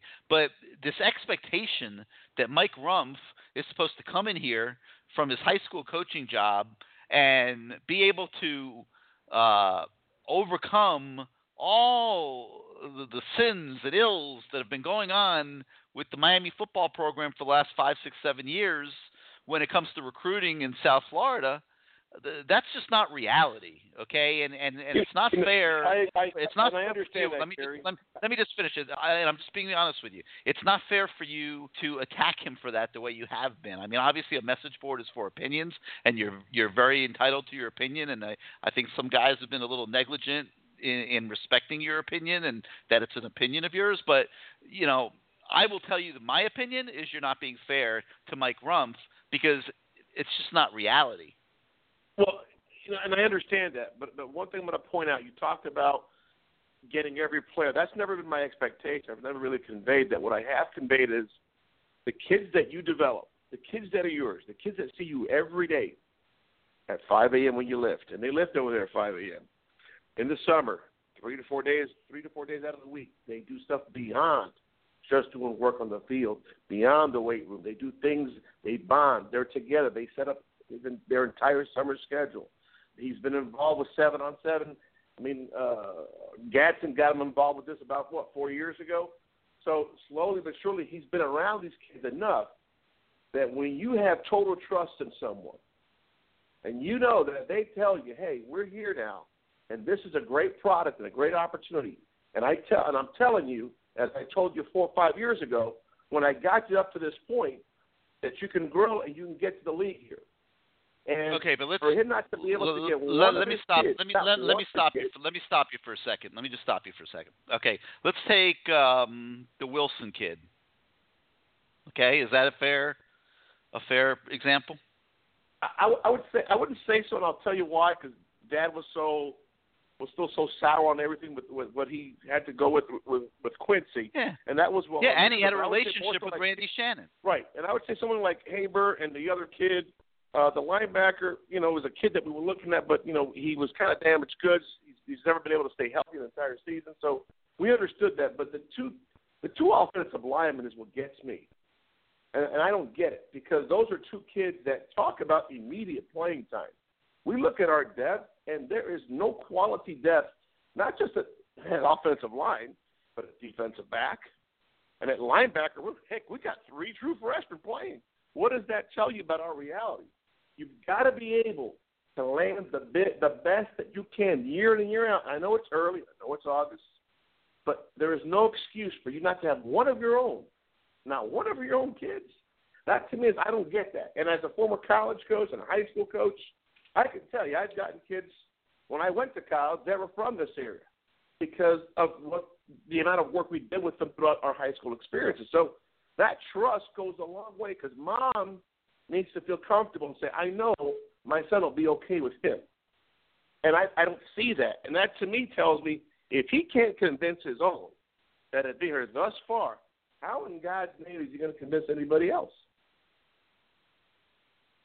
You know, we don't know all the ins and outs of what went into those decisions. You know, I mean, why did uh, Herbert pick Michigan? You know, I, I can't tell you. I don't. I don't know the ins and outs, but you know, I don't think he ever was seriously considering Miami at any point in the equation, and and I don't think that's Mike Rumph's fault. I really don't. I mean, Well, I, th- I think he Yeah, has yeah. some sense of responsibility with that because when things weren't going well, he added to the fire. He threw gas in the fire. And there's an old there's an old saying: "Is what you say, as my mentor, as my teacher, what I see you say and what I see you do, I'm to pretty much follow you 90% of the time. At 10%, that 10% can be pretty bad when I don't follow you. But for the most part, if you're not talking well about the program, if you're pointing out all the flaws the program has, which we heard on several radio interviews, it's tough to overcome that. And, and I'm, not, I'm not really just concerned more so about the class this year, but the next couple of classes, the pitfalls we've had in the past, the 18 class is going to be spectacular. The 19 class will be fantastic. You know what? If we don't win, it doesn't matter. So I keep saying that. Bottom line is, if he can coach his butt off and make make these kids overachieve this year, I think that might open the door for these kids stay sticking with their commitment, Yeah. getting an Al Blades. It, it might, kids. but but it's not just Mike. I mean, the whole staff has to has to coach their butts off. Correct. It's not just it's just not it's not just Mike Rumph with the cornerbacks. It's the whole staff. All right, you got anything else for us? The last thing I want to say, the number one recruit, Gary, and, and I keep getting mixed messages. I'm hearing it from a couple of people I know down in Central. Uh, even though Mom is really big on Navaughn staying here, you know, it's like he keeps entertaining Florida State. He keeps entertaining a little bit Florida. And now I keep hearing. Now I heard today that USC, he he might want to go visit USC. I mean, he's our number one local recruit. Correct me if I'm wrong. Uh, he'd be right up there on my list. I'll tell you that. I I, I think the kid's great. Uh, but I've been saying for months I I don't see that as a done deal. I've been with that kid a lot, and you know he's enjoying being courted by other schools. And you're right about mom wanting them at Miami, but uh, that won't be a done deal till signing day, in my opinion. Well, I, I think he's the one kid that, besides Jeudy in this area, you could say that kid comes in and starts right away. That's the I only agree. kid I see right It, the area. it, that you comes know, right it's away. hard for a freshman to do it, but I agree. I mean, that he is he's a very good player, and he works he works real hard. He's getting better and better all the time. So you don't want to lose that one. That that one they got to make that one stick. All right, man. Hey, thank you for being part of the show. Gary, take care. We'll see you. Thank you. give it give us give us a shout next week. All right, guys, I'm going to take a moment and talk about another of our great sponsors going back to last year, and and, and that's Harry's. Uh, again, who just absolutely enjoyed the experience of sponsoring CaneSport Live last year and is back here for more this year because they want to introduce you to the phenomenal product that they have that will make your shaving experience just totally different than it's ever been before. I don't know about you, but I don't like to shave. I can't stand shaving. I hate the nicks. I hate the scrapes. I hate it when one of those little hairs get ingrown and and put a pimple on your face and and you know all the other crazy things that can go on when, you shave. And um, you know, let's face it, when you go to the store to try to buy a better razor, they're pretty darn expensive, and they got them locked up in those cabinets where you got to go find the store clerk to, uh, you know, get a key, and and you know, then- you got to whip out your credit card, and you know, you get this this, this super expensive bill um, for the for the razors. But uh, you know, I, I thought razors were really ridiculously priced until I got my first package from Harry's. Harry's makes their own blades and offers a high quality shave that's better for your face and better for your wallet. These are high quality, high performance German blades crafted by shaving experts with a flex hinge and lubrica- lubricating strip. Ever since I started using Harry's blades, my face feels smoother for longer. Harry's blades are super sharp and they provide a close, comfortable shave. Plus, my wife tells me that that moisturizing shaving cream smells amazing and they make that part of their starter kit that I'm going to tell you about in a minute. To put it simply, Harry's gave me something that I have never had before a great shave for a good price. Now it's your turn to find out about the greatness of Harry's, which we now proclaim the official razor of CaneSport Live. Why go pay $32 at your local drugstore for an eight pack of blades when you can get them for half the price at Harry's.com? Harry's has a starter set called the Truman, and that's a great option for new customers. And they have an amazing deal for CaneSport Live listeners this evening.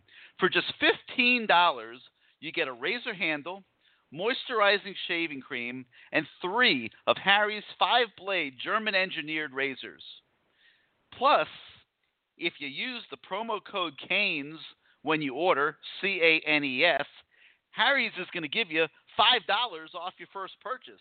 So that starter set's only going to cost you $10. So go to harrys.com right now and look for the Truman set. That's H A R R Y S dot com. Enter the code CANES at checkout. Get your $5 off and help support the show. Stop compromising. Give Harry's Razors a try today. All right, let's go back to the phone lines. And um, we are now going to go out to the 312 where you are live on CaneSport Live. How you doing this evening? Hey, Gary, uh, long-time listener, long-time sub- subscriber, uh, graduate of the University of Miami. Uh, also, uh, a varsity athlete there. Um, I talked to you a while back.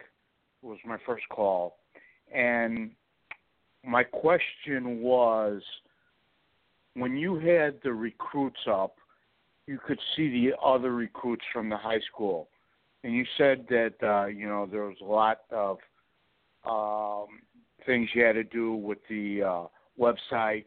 Uh, is that ever going to come back? Um, I'm not quite sure what you're what you're talking about. Oh, well, in other words, if you clicked on a kid and then oh, you search. went to his yeah, yeah, the search the search function. You're talking about the search function, the advanced search. Yeah, yeah, it's it, it's it's up. It's done. Um, if you go on uh, canesport.com, Right. uh, and you see look at the top menu bar underneath the masthead, you'll see that there's an item there that says prospect search.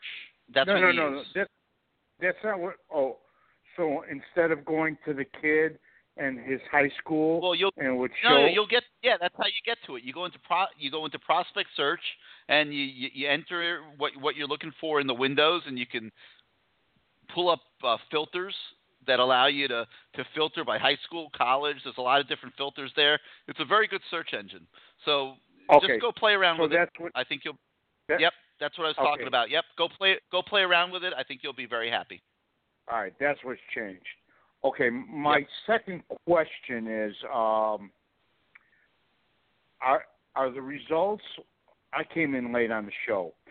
Um, are there going to ever uh, re- give out the results of the uh, uh, weight room and times and things like that, or No. they're just No, gonna... no, no, they're not. They are not going to release Okay. that. Nope. All right. Number three. I got a couple things here. You know, everyone's talked about Miami's and their attendance and how far the stadium is. I think you and I are about the same age. What year did you graduate? Uh, 83. Oh, no, I'm, I'm older than you. Uh, UCLA, they play at the Rose Bowl. That's 45 minutes from campus. Miami has never drawn, unless it's been a big game, even when they were 80s, 90s, and the early 2000s. They've never drawn well. Just the way it is. Small school. Well, they think they're going to change that this about- year. The, the the ticket Well, office guys I- are, are walking around with a little bounce to their step these days. They think they're changing all that this year. I'm not disputing that. I'm just saying that the distance isn't the reason why they weren't drawing. No, you you got to put a good product out there, and you got to make it a nice setting for people. And they they've got the nice setting now. The, they're working on the product, and and they've sold an enormous amount of tickets this year. They're they're you know more than they've sold in a, in a long long time, and uh, we'll see if it makes the, the difference that they think it's going to make. If the people show up to the games, it's going to look much better. Right. But the other thing I was saying was, in years past when they were great, if it was not a good game, they didn't draw. Correct. Okay.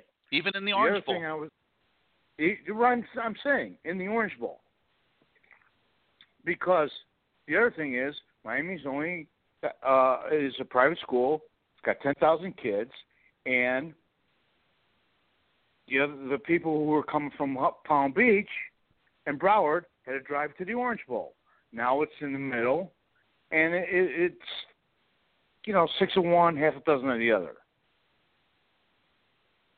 The one other thing I want to say, or there's two other things. The one other thing I want to say is, if you haven't played for the the team football, don't say we, because you're not part of it. You're a fan, and that's great. good luck on that one. Okay, but you I, understand I my would point. switch. I would just switch gears right now. You got uh yeah. The, You, you know what I mean? You're you didn't play. you- you're not going to get real far on that one. Okay, but I, I'm just telling you, as, as a uh, college athlete, that if you didn't play for the team, you don't say we. The, my one other question is, uh, and you mentioned it, that kid um, from uh, Norland, he's a stud. Central. Uh, that's what I meant. Um, I'm sorry. You talking about Central. Donaldson? What's his, yes. He's he's I've seen he's I've seen him play. He's a stud. Are they, you said, like I said, I, I came in halfway to the show. He's taking his trips. Are they having trouble? He committed as a sophomore. Are they having trouble keeping him? Uh, well, we don't know yet. Uh, he's certainly listening to a lot of um, certainly listening to a lot of people, and he certainly seems to be enjoying the recruiting process. And and every time I've been face to face with him, he keeps telling me he's coming back to Miami. But you know, I mean, he's he's going to go to Miami, but you know, I don't I don't know. you know, it, it's not as convincing as you know some people might want to think it is, and and I I do think that that that's going to be one to watch all the way to signing day. Okay. The other thing is, is who's the kid that transferred? He's a four-star tackle to Booker T, and his mom wants him to stay in Miami. Kadeem Telfort. There you go. Uh, Yep. What what's the story on him? Don't know yet. I mean, he's he's considering it. I mean, right now he's committed to Florida, and you know Florida's got got got the edge right now, but Miami's recruiting him very hard, and you know that's one that obviously Miami's hoping they can turn in the Miami direction. Where was he at before that? And then he transferred to uh, Booker T. He, he was at he was at uh, Norland. He was at Norland. All right, that was the kid that was Norland. My last point, and then I'll get off so everyone else can talk. Uh, this kid got here because you're better than.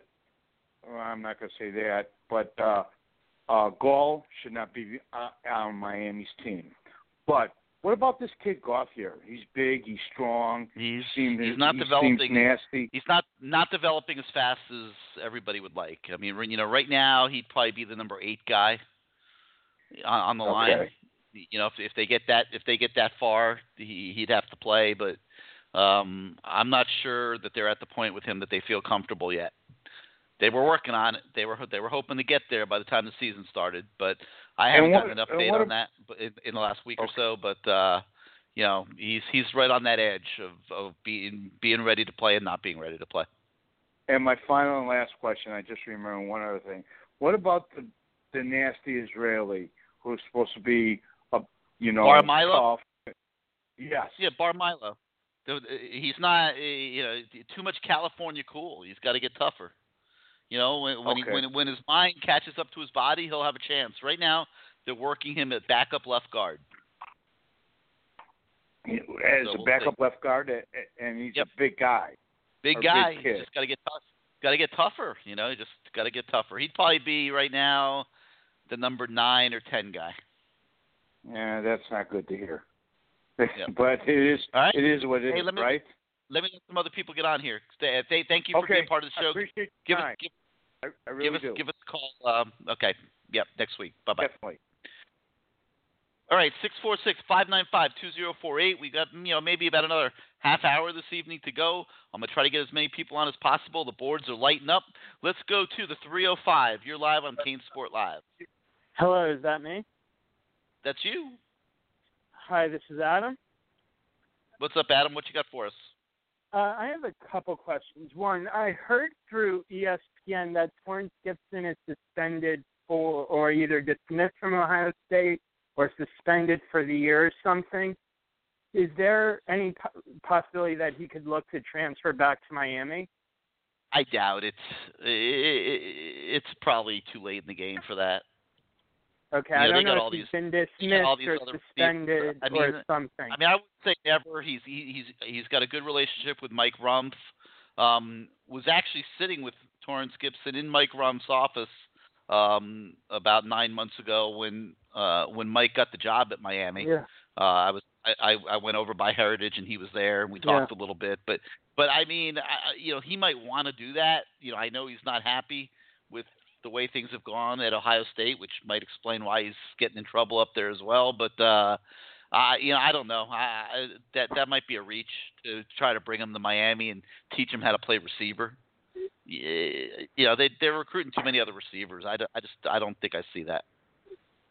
Um, okay. Uh, couple other questions. Do you see Dionte Mullins redshirting this year? Because he came in late, and you said earlier in the show he's like ninth. Yeah, it'll depend. I think it'll depend on how things go. I don't know that that decision's been made yet. Um, oh, and how does Cedric Wright look on the defense? Does he look like a redshirt candidate as well? Uh, he's a guy that they might use on special teams. Oh, okay. So, you know, but you got to remember he's another one that came, you know, he came in late. It's it's very hard. People think you just walk into Yeah. college and play college football. It's not like that. Um, also, do you see UM done with the O line for the next recruiting cycle because they got George Brown, and he's kind of a recruit for next year?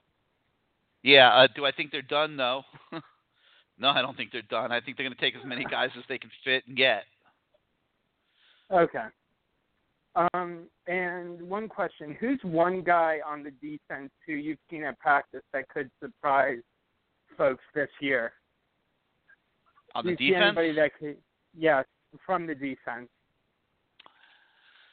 Oh boy, let me see here. Look at my depth chart. Um, Demetrius Jackson has been showing some signs of of, of, of becoming a, a little bit of a better player.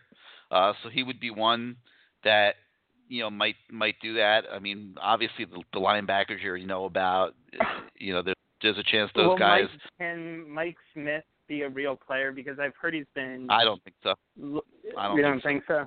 Uh, Not me, no. Uh, I mean, maybe he will, but I don't. Right now, I would say I don't think so. Um, you know, beyond that, I can't really pull anybody out. You know, maybe Jaquan Johnson. You know, might might start making some plays out there a little bit, but they're you know they're they're just how challenged for talent. He, he he's doing okay. He's he's doing all right. He's he he's made his way to the second team, so that that's a good- that's a good little sign of progress for him as a redshirt freshman. He's he's picking things up and getting better. And how does Michael Jackson look? I I don't like his speed. I don't think I I don't think I don't think he's fast enough personally. Uh, But but Yeah, you know they and they may need needs him. to be- They, they may need him anyway. You know. yeah. Okay. Well, All right. thanks for taking my call. Um, have a great rest of the show. You got it, man. Give us a call again next week. Let's go to the 318. You're live on CaneSport Live. What's going on, Gary? This is Port City Kane. Uh, just uh, Hey. want to say hello to you. Didn't get a chance. Didn't get a chance to say anything to you last week. Got busy working, but I want to say this on behalf of everybody from Shreveport, Louisiana. You officially banned from Shreveport because you keep talking about us. But uh, Why? What'd I do? yeah, go ahead. What did I do? I didn't do anything wrong. You keep I talking about somebody you don't want to come to a bowl game. You you don't want to come Oh. to a bowl game No, I. I don't want to see them go back to that bowl game. No, but that doesn't mean I didn't come and have a, have a lovely time at the last one there, and you know. Okay, no. then. Well, we're gonna think we're gonna consider that. Okay, we're gonna consider that. But hey, uh, just want to say, you know, I was I was very disappointed when I found out about the two suspensions. Uh, but you know, it's just like what I think you hinted on, and that was pretty the microcosm of uh, the previous re- regime. That was pretty much, uh, you know, true to form. You know, we had players that just couldn't finish it, just couldn't get the job done. They always kind of came up short, and just like you've alluded to many times on in your writing and your saying, you know, just too great of a turnover. You know, we got too many guys leaving out the door uh, with unfinished business. Uh, it's unfortunate for both of them, and I hope that it serves as a reminder to players that that process is only punitive to the players. The guys who are giving you those different things and requesting all of that, that you know they get off uh, with it scot free. But uh, enough on that. Uh, I just want to know. Uh, I was reading about a couple of guys from South Louisiana. Do you think we had any chance of landing a couple of those recruits from uh, South Louisiana? Uh, well, uh, I guess one you're probably talking about is Brian Jones, defensive end. Uh, Yes, sir. You know, I I think it's a long shot. He's an Ole Miss commit, but he it looks like he will visit. So you know, Coach Kuhl gets him in here. You, you never know. Uh, but you know he, he's a possibility. Uh, I guess maybe you're speaking of Devonta Smith, the wide receiver. Mhm. I, I think that one. Yeah. I think that one's going to be Miami or Alabama. Uh, I think had he announced a couple weeks ago that it's more likely to have been Alabama, but I, I think uh, you know the you know he's kind of slowed things down a little bit, and uh, I don't think it's out of the question that Miami ends up winning that one. So you know they're alive there. Okay. And uh, who's that? Uh, the running back. You know, we have a receiver commit from that same school down there. Uh, but we the linebacker who uh parents want him to go to Auburn. That's torn between Auburn and Miami. Uh, what's the deal with him? You know, what I'm talking about uh, Dingle's uh, teammate. Uh, I, I don't know who you're talking about. I'm talking about down there in uh, Miami. Uh, the linebacker uh, who is torn between Miami and Auburn. We thought that he was going. He was just about a Miami lock, and then Oh, you're talking. Okay, okay, okay. I'm with you. I'm, I'm with you. I'm with you. I was thinking Louisiana. No, no. You're talking about DeAndre Wilder from uh, from Carroll City Yes, High who I'm talking about. Um, yes. You know, Auburn's Auburn's made a big run there, and ha, is is really really has a live shot. Uh, there's there's family members of his that that would like to see him leave South Florida. Uh, he's got uh, a younger brother that he kind of wants to keep an eye on, and and kind of is leaning towards staying in South Florida. So uh, I would say that one's still 50-50. Oh, okay then. Well, Gary, hey, I got everything else that I want to say. I want to see some more other people get on the phones, and so I look forward to seeing you next week. Okay, brother. You got it, man. Thank you for being part of the show. Uh, let's go to the 951. You're live on CaneSport Live. Hey, is that me? That's you. Who's this? Hey, how's it going? Hey, I just have a quick question for you.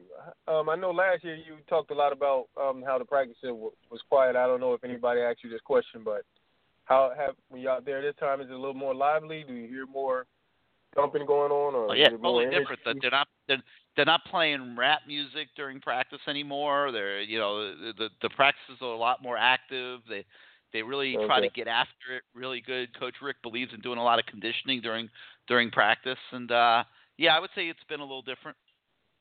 Okay, so the the energy level. mean, it's still all football around practice, but it's been different.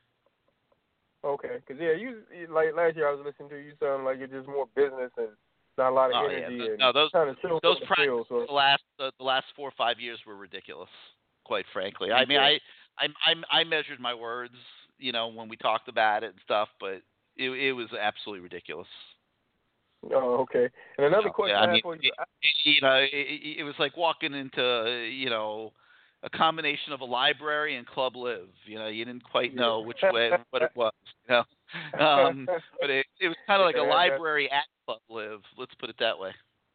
But no, it really showed on the field too. It was like that was it was kind of you, you know just not feeling that energy that you used to feeling from the Canes. You know, it's like that swag wasn't there. Yeah, so I mean, listen, I, say that, I you know, yeah, I get what Al Golden was trying to do. You know, he was trying, you know, he was trying to make it a cool, the program cool to the kids.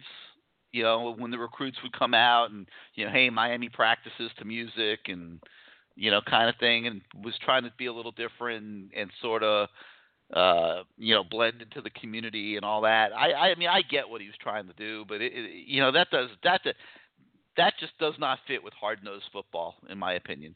nah, nah, you gotta be hard nosed. You can't. The rap music ain't on. Yeah, I was No. I was listening to actually Mark Richt's interview. I think it was on um one of the radio stations down in Miami, um WQAM, and Yep. he was sounding like um he has big expectations for the three freshman receivers. You was saying like you don't know about um Dionte. There's nothing wrong. he There's nothing actually- wrong with them. They're just not ready to play right now.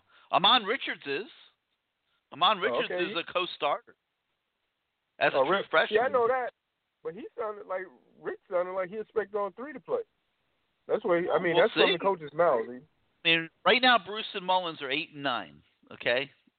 Oh, okay. If you were gonna stack, if you were, if you were gonna stack them up, Eight nine. so okay, well, he called Maybe Dionte seven, maybe- by name you today know, on the interview. maybe- so maybe maybe seven and eight if you want to whack out Malik Mayweather because you know I don't think he's a real number two, but yeah.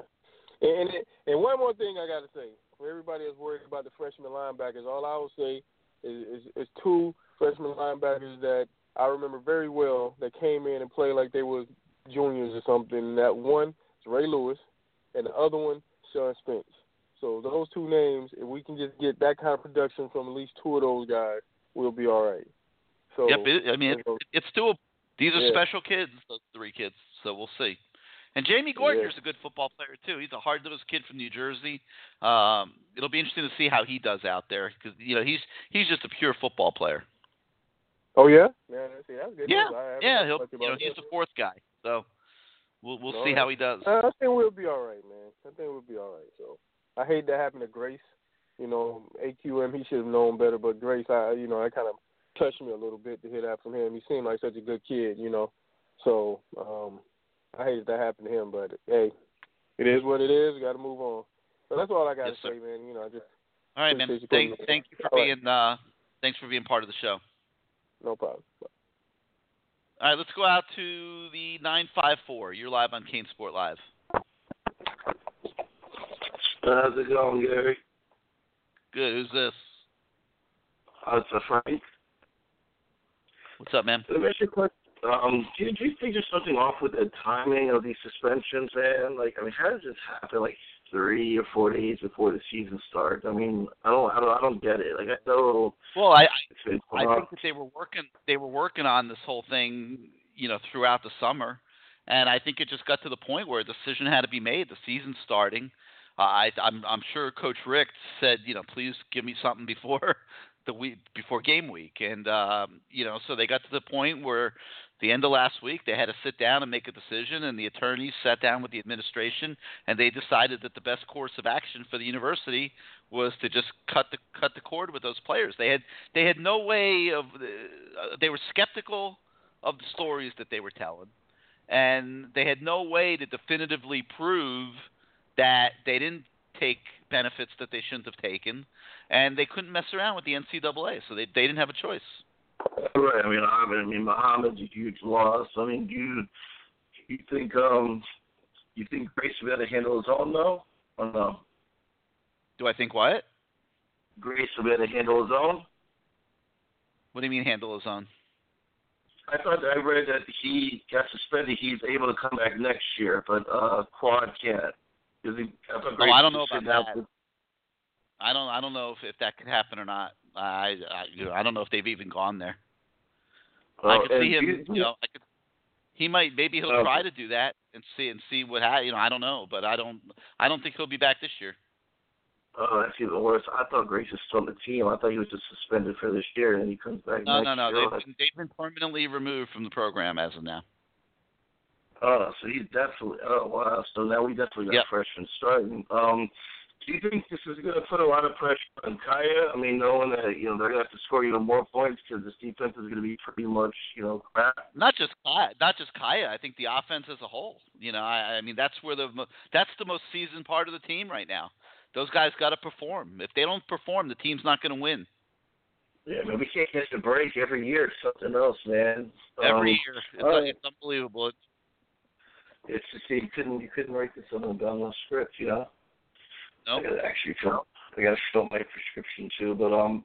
All right, and uh, at that party, right, we gotta bring like Christmas stuff, What'd parrots, and that.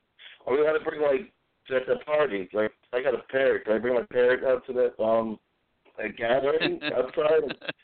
I don't. I, I don't know. Man. All right, hey, let me let me let some other people. let me let some other people. In. Okay. Yeah, yeah, I want to. All right. Parrot. All right, let's go to the 757. You're live on CaneSport Live. Yo, what it be like, Gary? What's happening with Who's you, this? buddy? Oh man, ain't but Doing one good, Kane Kane. Kane Kane, man, I don't be calling like that, man. What's going on What's with you, baby?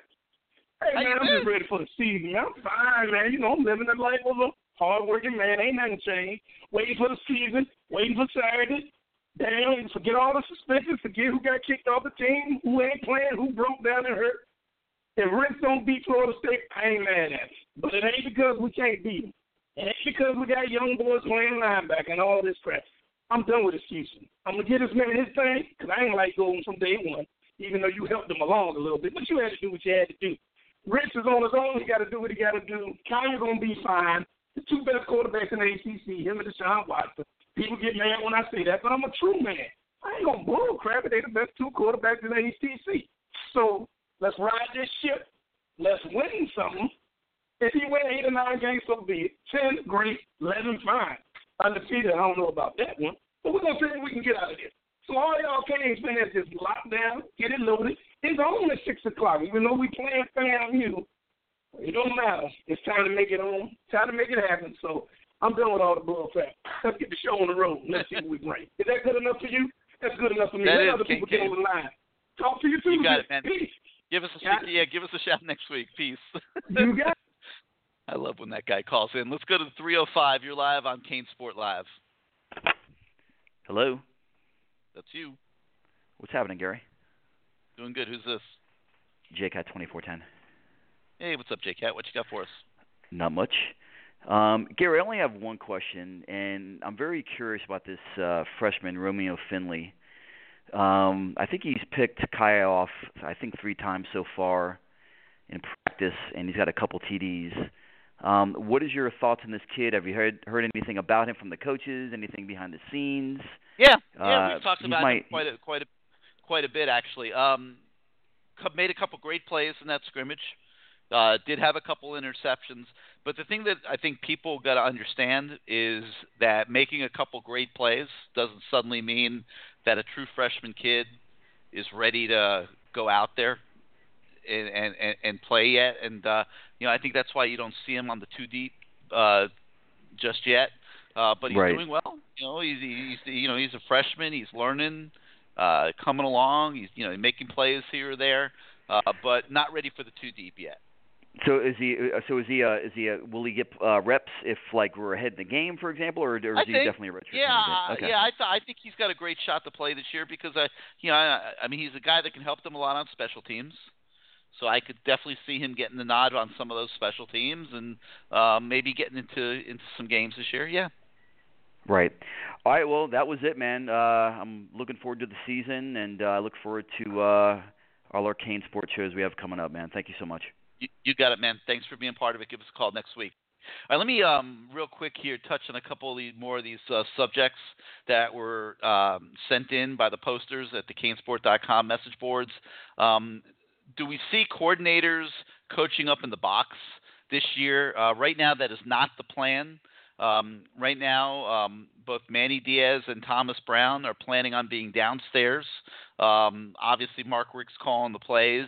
Um, right now, I think in the box you're going to see Jon Richt and Todd Hartley from the offensive staff, and I believe you're going to see Mike Rumph from the defensive staff. Uh, those are the coaches right now that are slated to work upstairs in, in, in the booth, and the coordinators will be down on the field. Um, question about Gerald Willis and Darrion Owens. Can they pick up some of the slack? Uh, Willis, I think, can. Uh, I think he'll provide quality depth. I don't think Owens is close. Uh, still out there running with a limp. Uh, we'll have to continue to monitor uh, his physical progress. Um, you know, I don't see him making a huge impact this year. Um, question came in: Is Mike Smith really the second string middle linebacker? Uh, my question back is who else is going to be? Uh, they they just don't have a lot of bodies there. You know, Mike Mike's trying hard. He's doing the best he can. Probably should not have been recruited to Miami. Uh, a, a lot of people questioned it when he was in high school. Uh, he has been challenged at this level of, of football, but he's a hardworking kid. He's a nice kid. And he's doing the best he can, and uh, right now he is number two uh, on the depth chart. Uh, we were asked who has more talent, Jermaine Grace as a freshman or Zach McCloud as a freshman. Uh, I'm going to go out on the limb right now, and I'm going to say Zach McCloud. I, I really believe that McCloud is going to be an exceptional football player here at Miami, and uh, you know it'll be interesting to see how that works out. But uh, I really do have high hopes for Zach McCloud. So uh, right now I'll say McCloud, even though Grace has played a lot of football. Um, what was the feeling of the players after the news last weekend? I would say resilient, as you would expect them to be, but I think they're upset. You know, I think they understand that, that this has compromised their season a little bit and it's going to make it a lot tougher uh, to lose those two players. Uh, but you know, kids kids are resilient, and I think the, these guys are looking to you know see some of their teammates step up and um, and, and and rise to the occasion. Uh, would the outcome have been different if Coach Mark Richt was in charge of the situation? Um, I would say that question is irrelevant. Um, you don't want coaches in charge of these type of NCAA issues for that reason. Um, and even Richt himself said that the guy making the call deals with NCAA issues for a living, and you have to trust his opinion um, on the matter. Um, question about um, Malik Mayweather. Who is he? Uh, he's a walk-on, a tiny receiver. I mean, he, he's maybe like five six, five seven. Uh, Sam Bruce is bigger than he is. Let's put it that way. Uh, doesn't have a ton of speed right now. They got him on the depth chart at second team. Um, maybe he'll get in the game a little bit, but uh, I wouldn't expect uh, a massive contribution from Malik. But he's done a great job getting to the point um, where he is on the depth chart. What players are we going to be talking about at the end of the season as someone who will be leading the team into 2017? Um, I just mentioned McCloud. I'll throw him out there. I'll throw Shaq Quarterman out there, and, uh, another linebacker that I think is going to be great. And on the offensive side of the ball, I'm going to throw Ahmmon Richards out there, a kid that I just think is the great. I mean, just a super kid, uh, wonderful attitude, has great athletic ability, and, and I think he's going to have a, a just a really rock solid career at Miami. Uh, so I'll I'll I'll throw his name into the hat there um, for that. Um, with the loss of Grace, AQM, and Young, uh, is that going to change the way Mark Richt manages the speed at which the offense operates? Um, you know, I don't think they're resigned to being terrible on defense at this point. You know, the season hasn't even started yet. Um, I don't think that uh, that they're that they're at that stage where they're looking to cover up for their defense. I think it's going to depend how the defense does. Um, you know, coaches just don't think like that before playing a game. If it turns out that way and the defense is challenged, then I think that the pace that the offense plays at would depend on the opponent week to week and, and, and what the best game plan uh, would likely be to get out of that ball game. Uh, another question uh, asked a comment on the backup quarterback situation. Um, I was, I'll say that right now Malik Rosier is clearly the number two, and really, if you base it uh, if you look at his experience and the reps that he got in practice last year, that's probably the way it should be. He should have risen to be the number two guy. It took him till this fall to figure out what Mark Richt was looking for and and change his style of play. I mean, Malik Rosier had to had to conform to what Mark Richt wanted him to do to secure that number two spot. He's done that here in the last couple weeks of fall camp, and that's why he's number two on the depth chart right now. Uh, Evan Shirreff's a young guy that I like a lot. Hurt his hand, and that kind of set him back. Uh, so right now he's battling um, Vincent Testaverde for the number three position on the depth chart, and I do think Evan Shirreffs will eventually um, secure that. Um, I, I, I, really like um, the, his prospects as he continues to develop and get bigger and stronger. How big of a drop off is there from Brad Kaaya to all of the rest? Without question, there's a huge drop off. Brad Kaaya is one of the elite quarterbacks in the country now and has totally distanced himself from every other player on the roster at the quarterback position. How about Jack Allison, the true freshman? Is he making any progress? Um, right now, I'm assuming they're going to end up redshirting him, which makes 100% total sense. He's doing fine for a freshman, um, nowhere close to ready to play. Uh, who's going to be in the nickel package? Um, I think Manny Diaz has some options here. I, I think when you look at Colbert and the way he's developed on the outside, um, in his competition with Sheldrick Red- Redwine, I think there's going to be times when they can consider putting Corn Elder in the slot and having Redwine and Colbert on the outsides. Quan Johnson is another possibility. Um, Manny Diaz is going to have to make a decision whether he's better than Redwine in terms of who he wants on the on the field. And a young guy that I think is going to keep coming, who I really like, is Malik Young, the true freshman. You could see him grow into a role as time progresses over the season. Um, players say that Ryan Mays is also making improvement, but I'm not sure he factors into the same degree as the guys that I just mentioned uh, there. Um, let's see. Do we believe in Manny Diaz? Um, I would say that Manny Diaz is a seasoned football coach. I, I, I believe this is his 18th year or something coaching defense. Um, he should be equipped right now to be at his best. Obviously, losing the three players that would have been in the rotation uh, has not helped the cause at all. But um, you know, I think Manny Diaz right now is positioned to give you the best he has to offer uh, in his coaching career. All right, that pretty much covers all the questions that were submitted. Now let's go to the last phone call of the night. Let's go out to the 305 where you are live on CaneSport Live. Wow, I can't believe I'm the last call of the night. That's pretty cool. You are the last one of the night. Who's this? That's uh, Cino 305. Hey, what's up, Cino? How you doing this evening? What's up, man?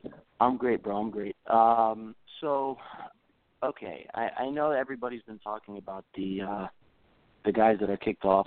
Um, so that's actually what I was going to talk about. But now that I'm the last caller, it kind of changes the whole thing. I guess uh, you you've given us your your expectations to uh, to do get about eight wins now after losing those guys. Well, no, Um, I, I I I said I think the bar.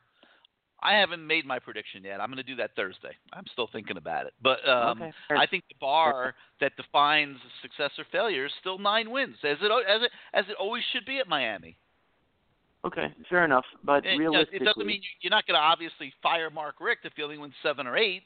I mean, he's No, no. he's playing with the hand he was dealt. But Richt- you yeah, know, Mark I don't I don't think anybody out here is going to call a seven win season a, a success.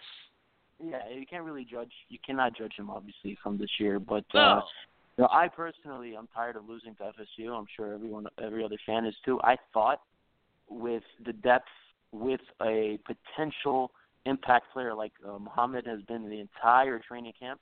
You know, the talk about him from the coaches to the fans to the videos uh, to Grace and his speed. I, I really thought with those guys, and even Young, because Young had, you know, we needed the depth with a 250 pound linebacker like that that can play and move.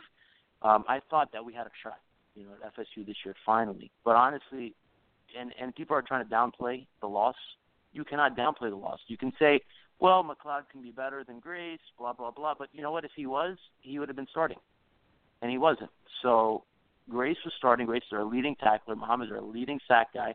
Yeah, sure, they're they're not considered, you know, they're not considered some of the best in the country, but who is on our team right now? And those were our best players. I think the impact is huge. I think it's it's completely season changing type of impact with those three guys. Well, it gone. might be. Yeah, they they I got to try to it- they got to try to keep it from being that, but it could end up being that. Yeah, I mean, no matter what we do, I know, but again, would've I, we talked about those this at the beginning of the show. C note. I'm not ready to proclaim those guys the best players on the team. I mean, they, you you know, AQM has been nothing but a train wreck since he showed up in South Florida. And yeah, but he hasn't you know been rack on the field. I mean, on the field, he's been he's been our most productive. Sure, not been okay. country, He's been he's been productive. okay. Okay, he's just okay. He hasn't been great. Okay, but who's been better than him? Nobody. Well, our I that I agree with, but but that doesn't mean he's been great. No, I I mean I get that, but you, again, you're talking about our two most productive, factually most productive players. You know what I mean? Who More- have the potential. Most no doubt, no doubt. You know, so I mean, it's huge. It's huge, and and I even thought Young was huge. Losing Young, I thought was a big one in, in the linebacker spot. But regardless of all that, I mean, again, we're going to take another ride uh, with you know with the the the the thin you know with our lack of depth and with our you know youth again. Um, hopefully this time uh, it can be different because we actually have a real coaching staff that can actually hopefully recruit and develop. That's going to be the difference, the recruiting. Um, but you know, Miami, you know, I mean, I'm honestly concerned about. uh, I think I think Mark Richt has a, a very uphill battle, not just uh, you know this year, but in general. It seems like a- a lot of things are working against him being successful here. And when I mean successful, I mean the kind of success that we know: five national championships. You know what I mean?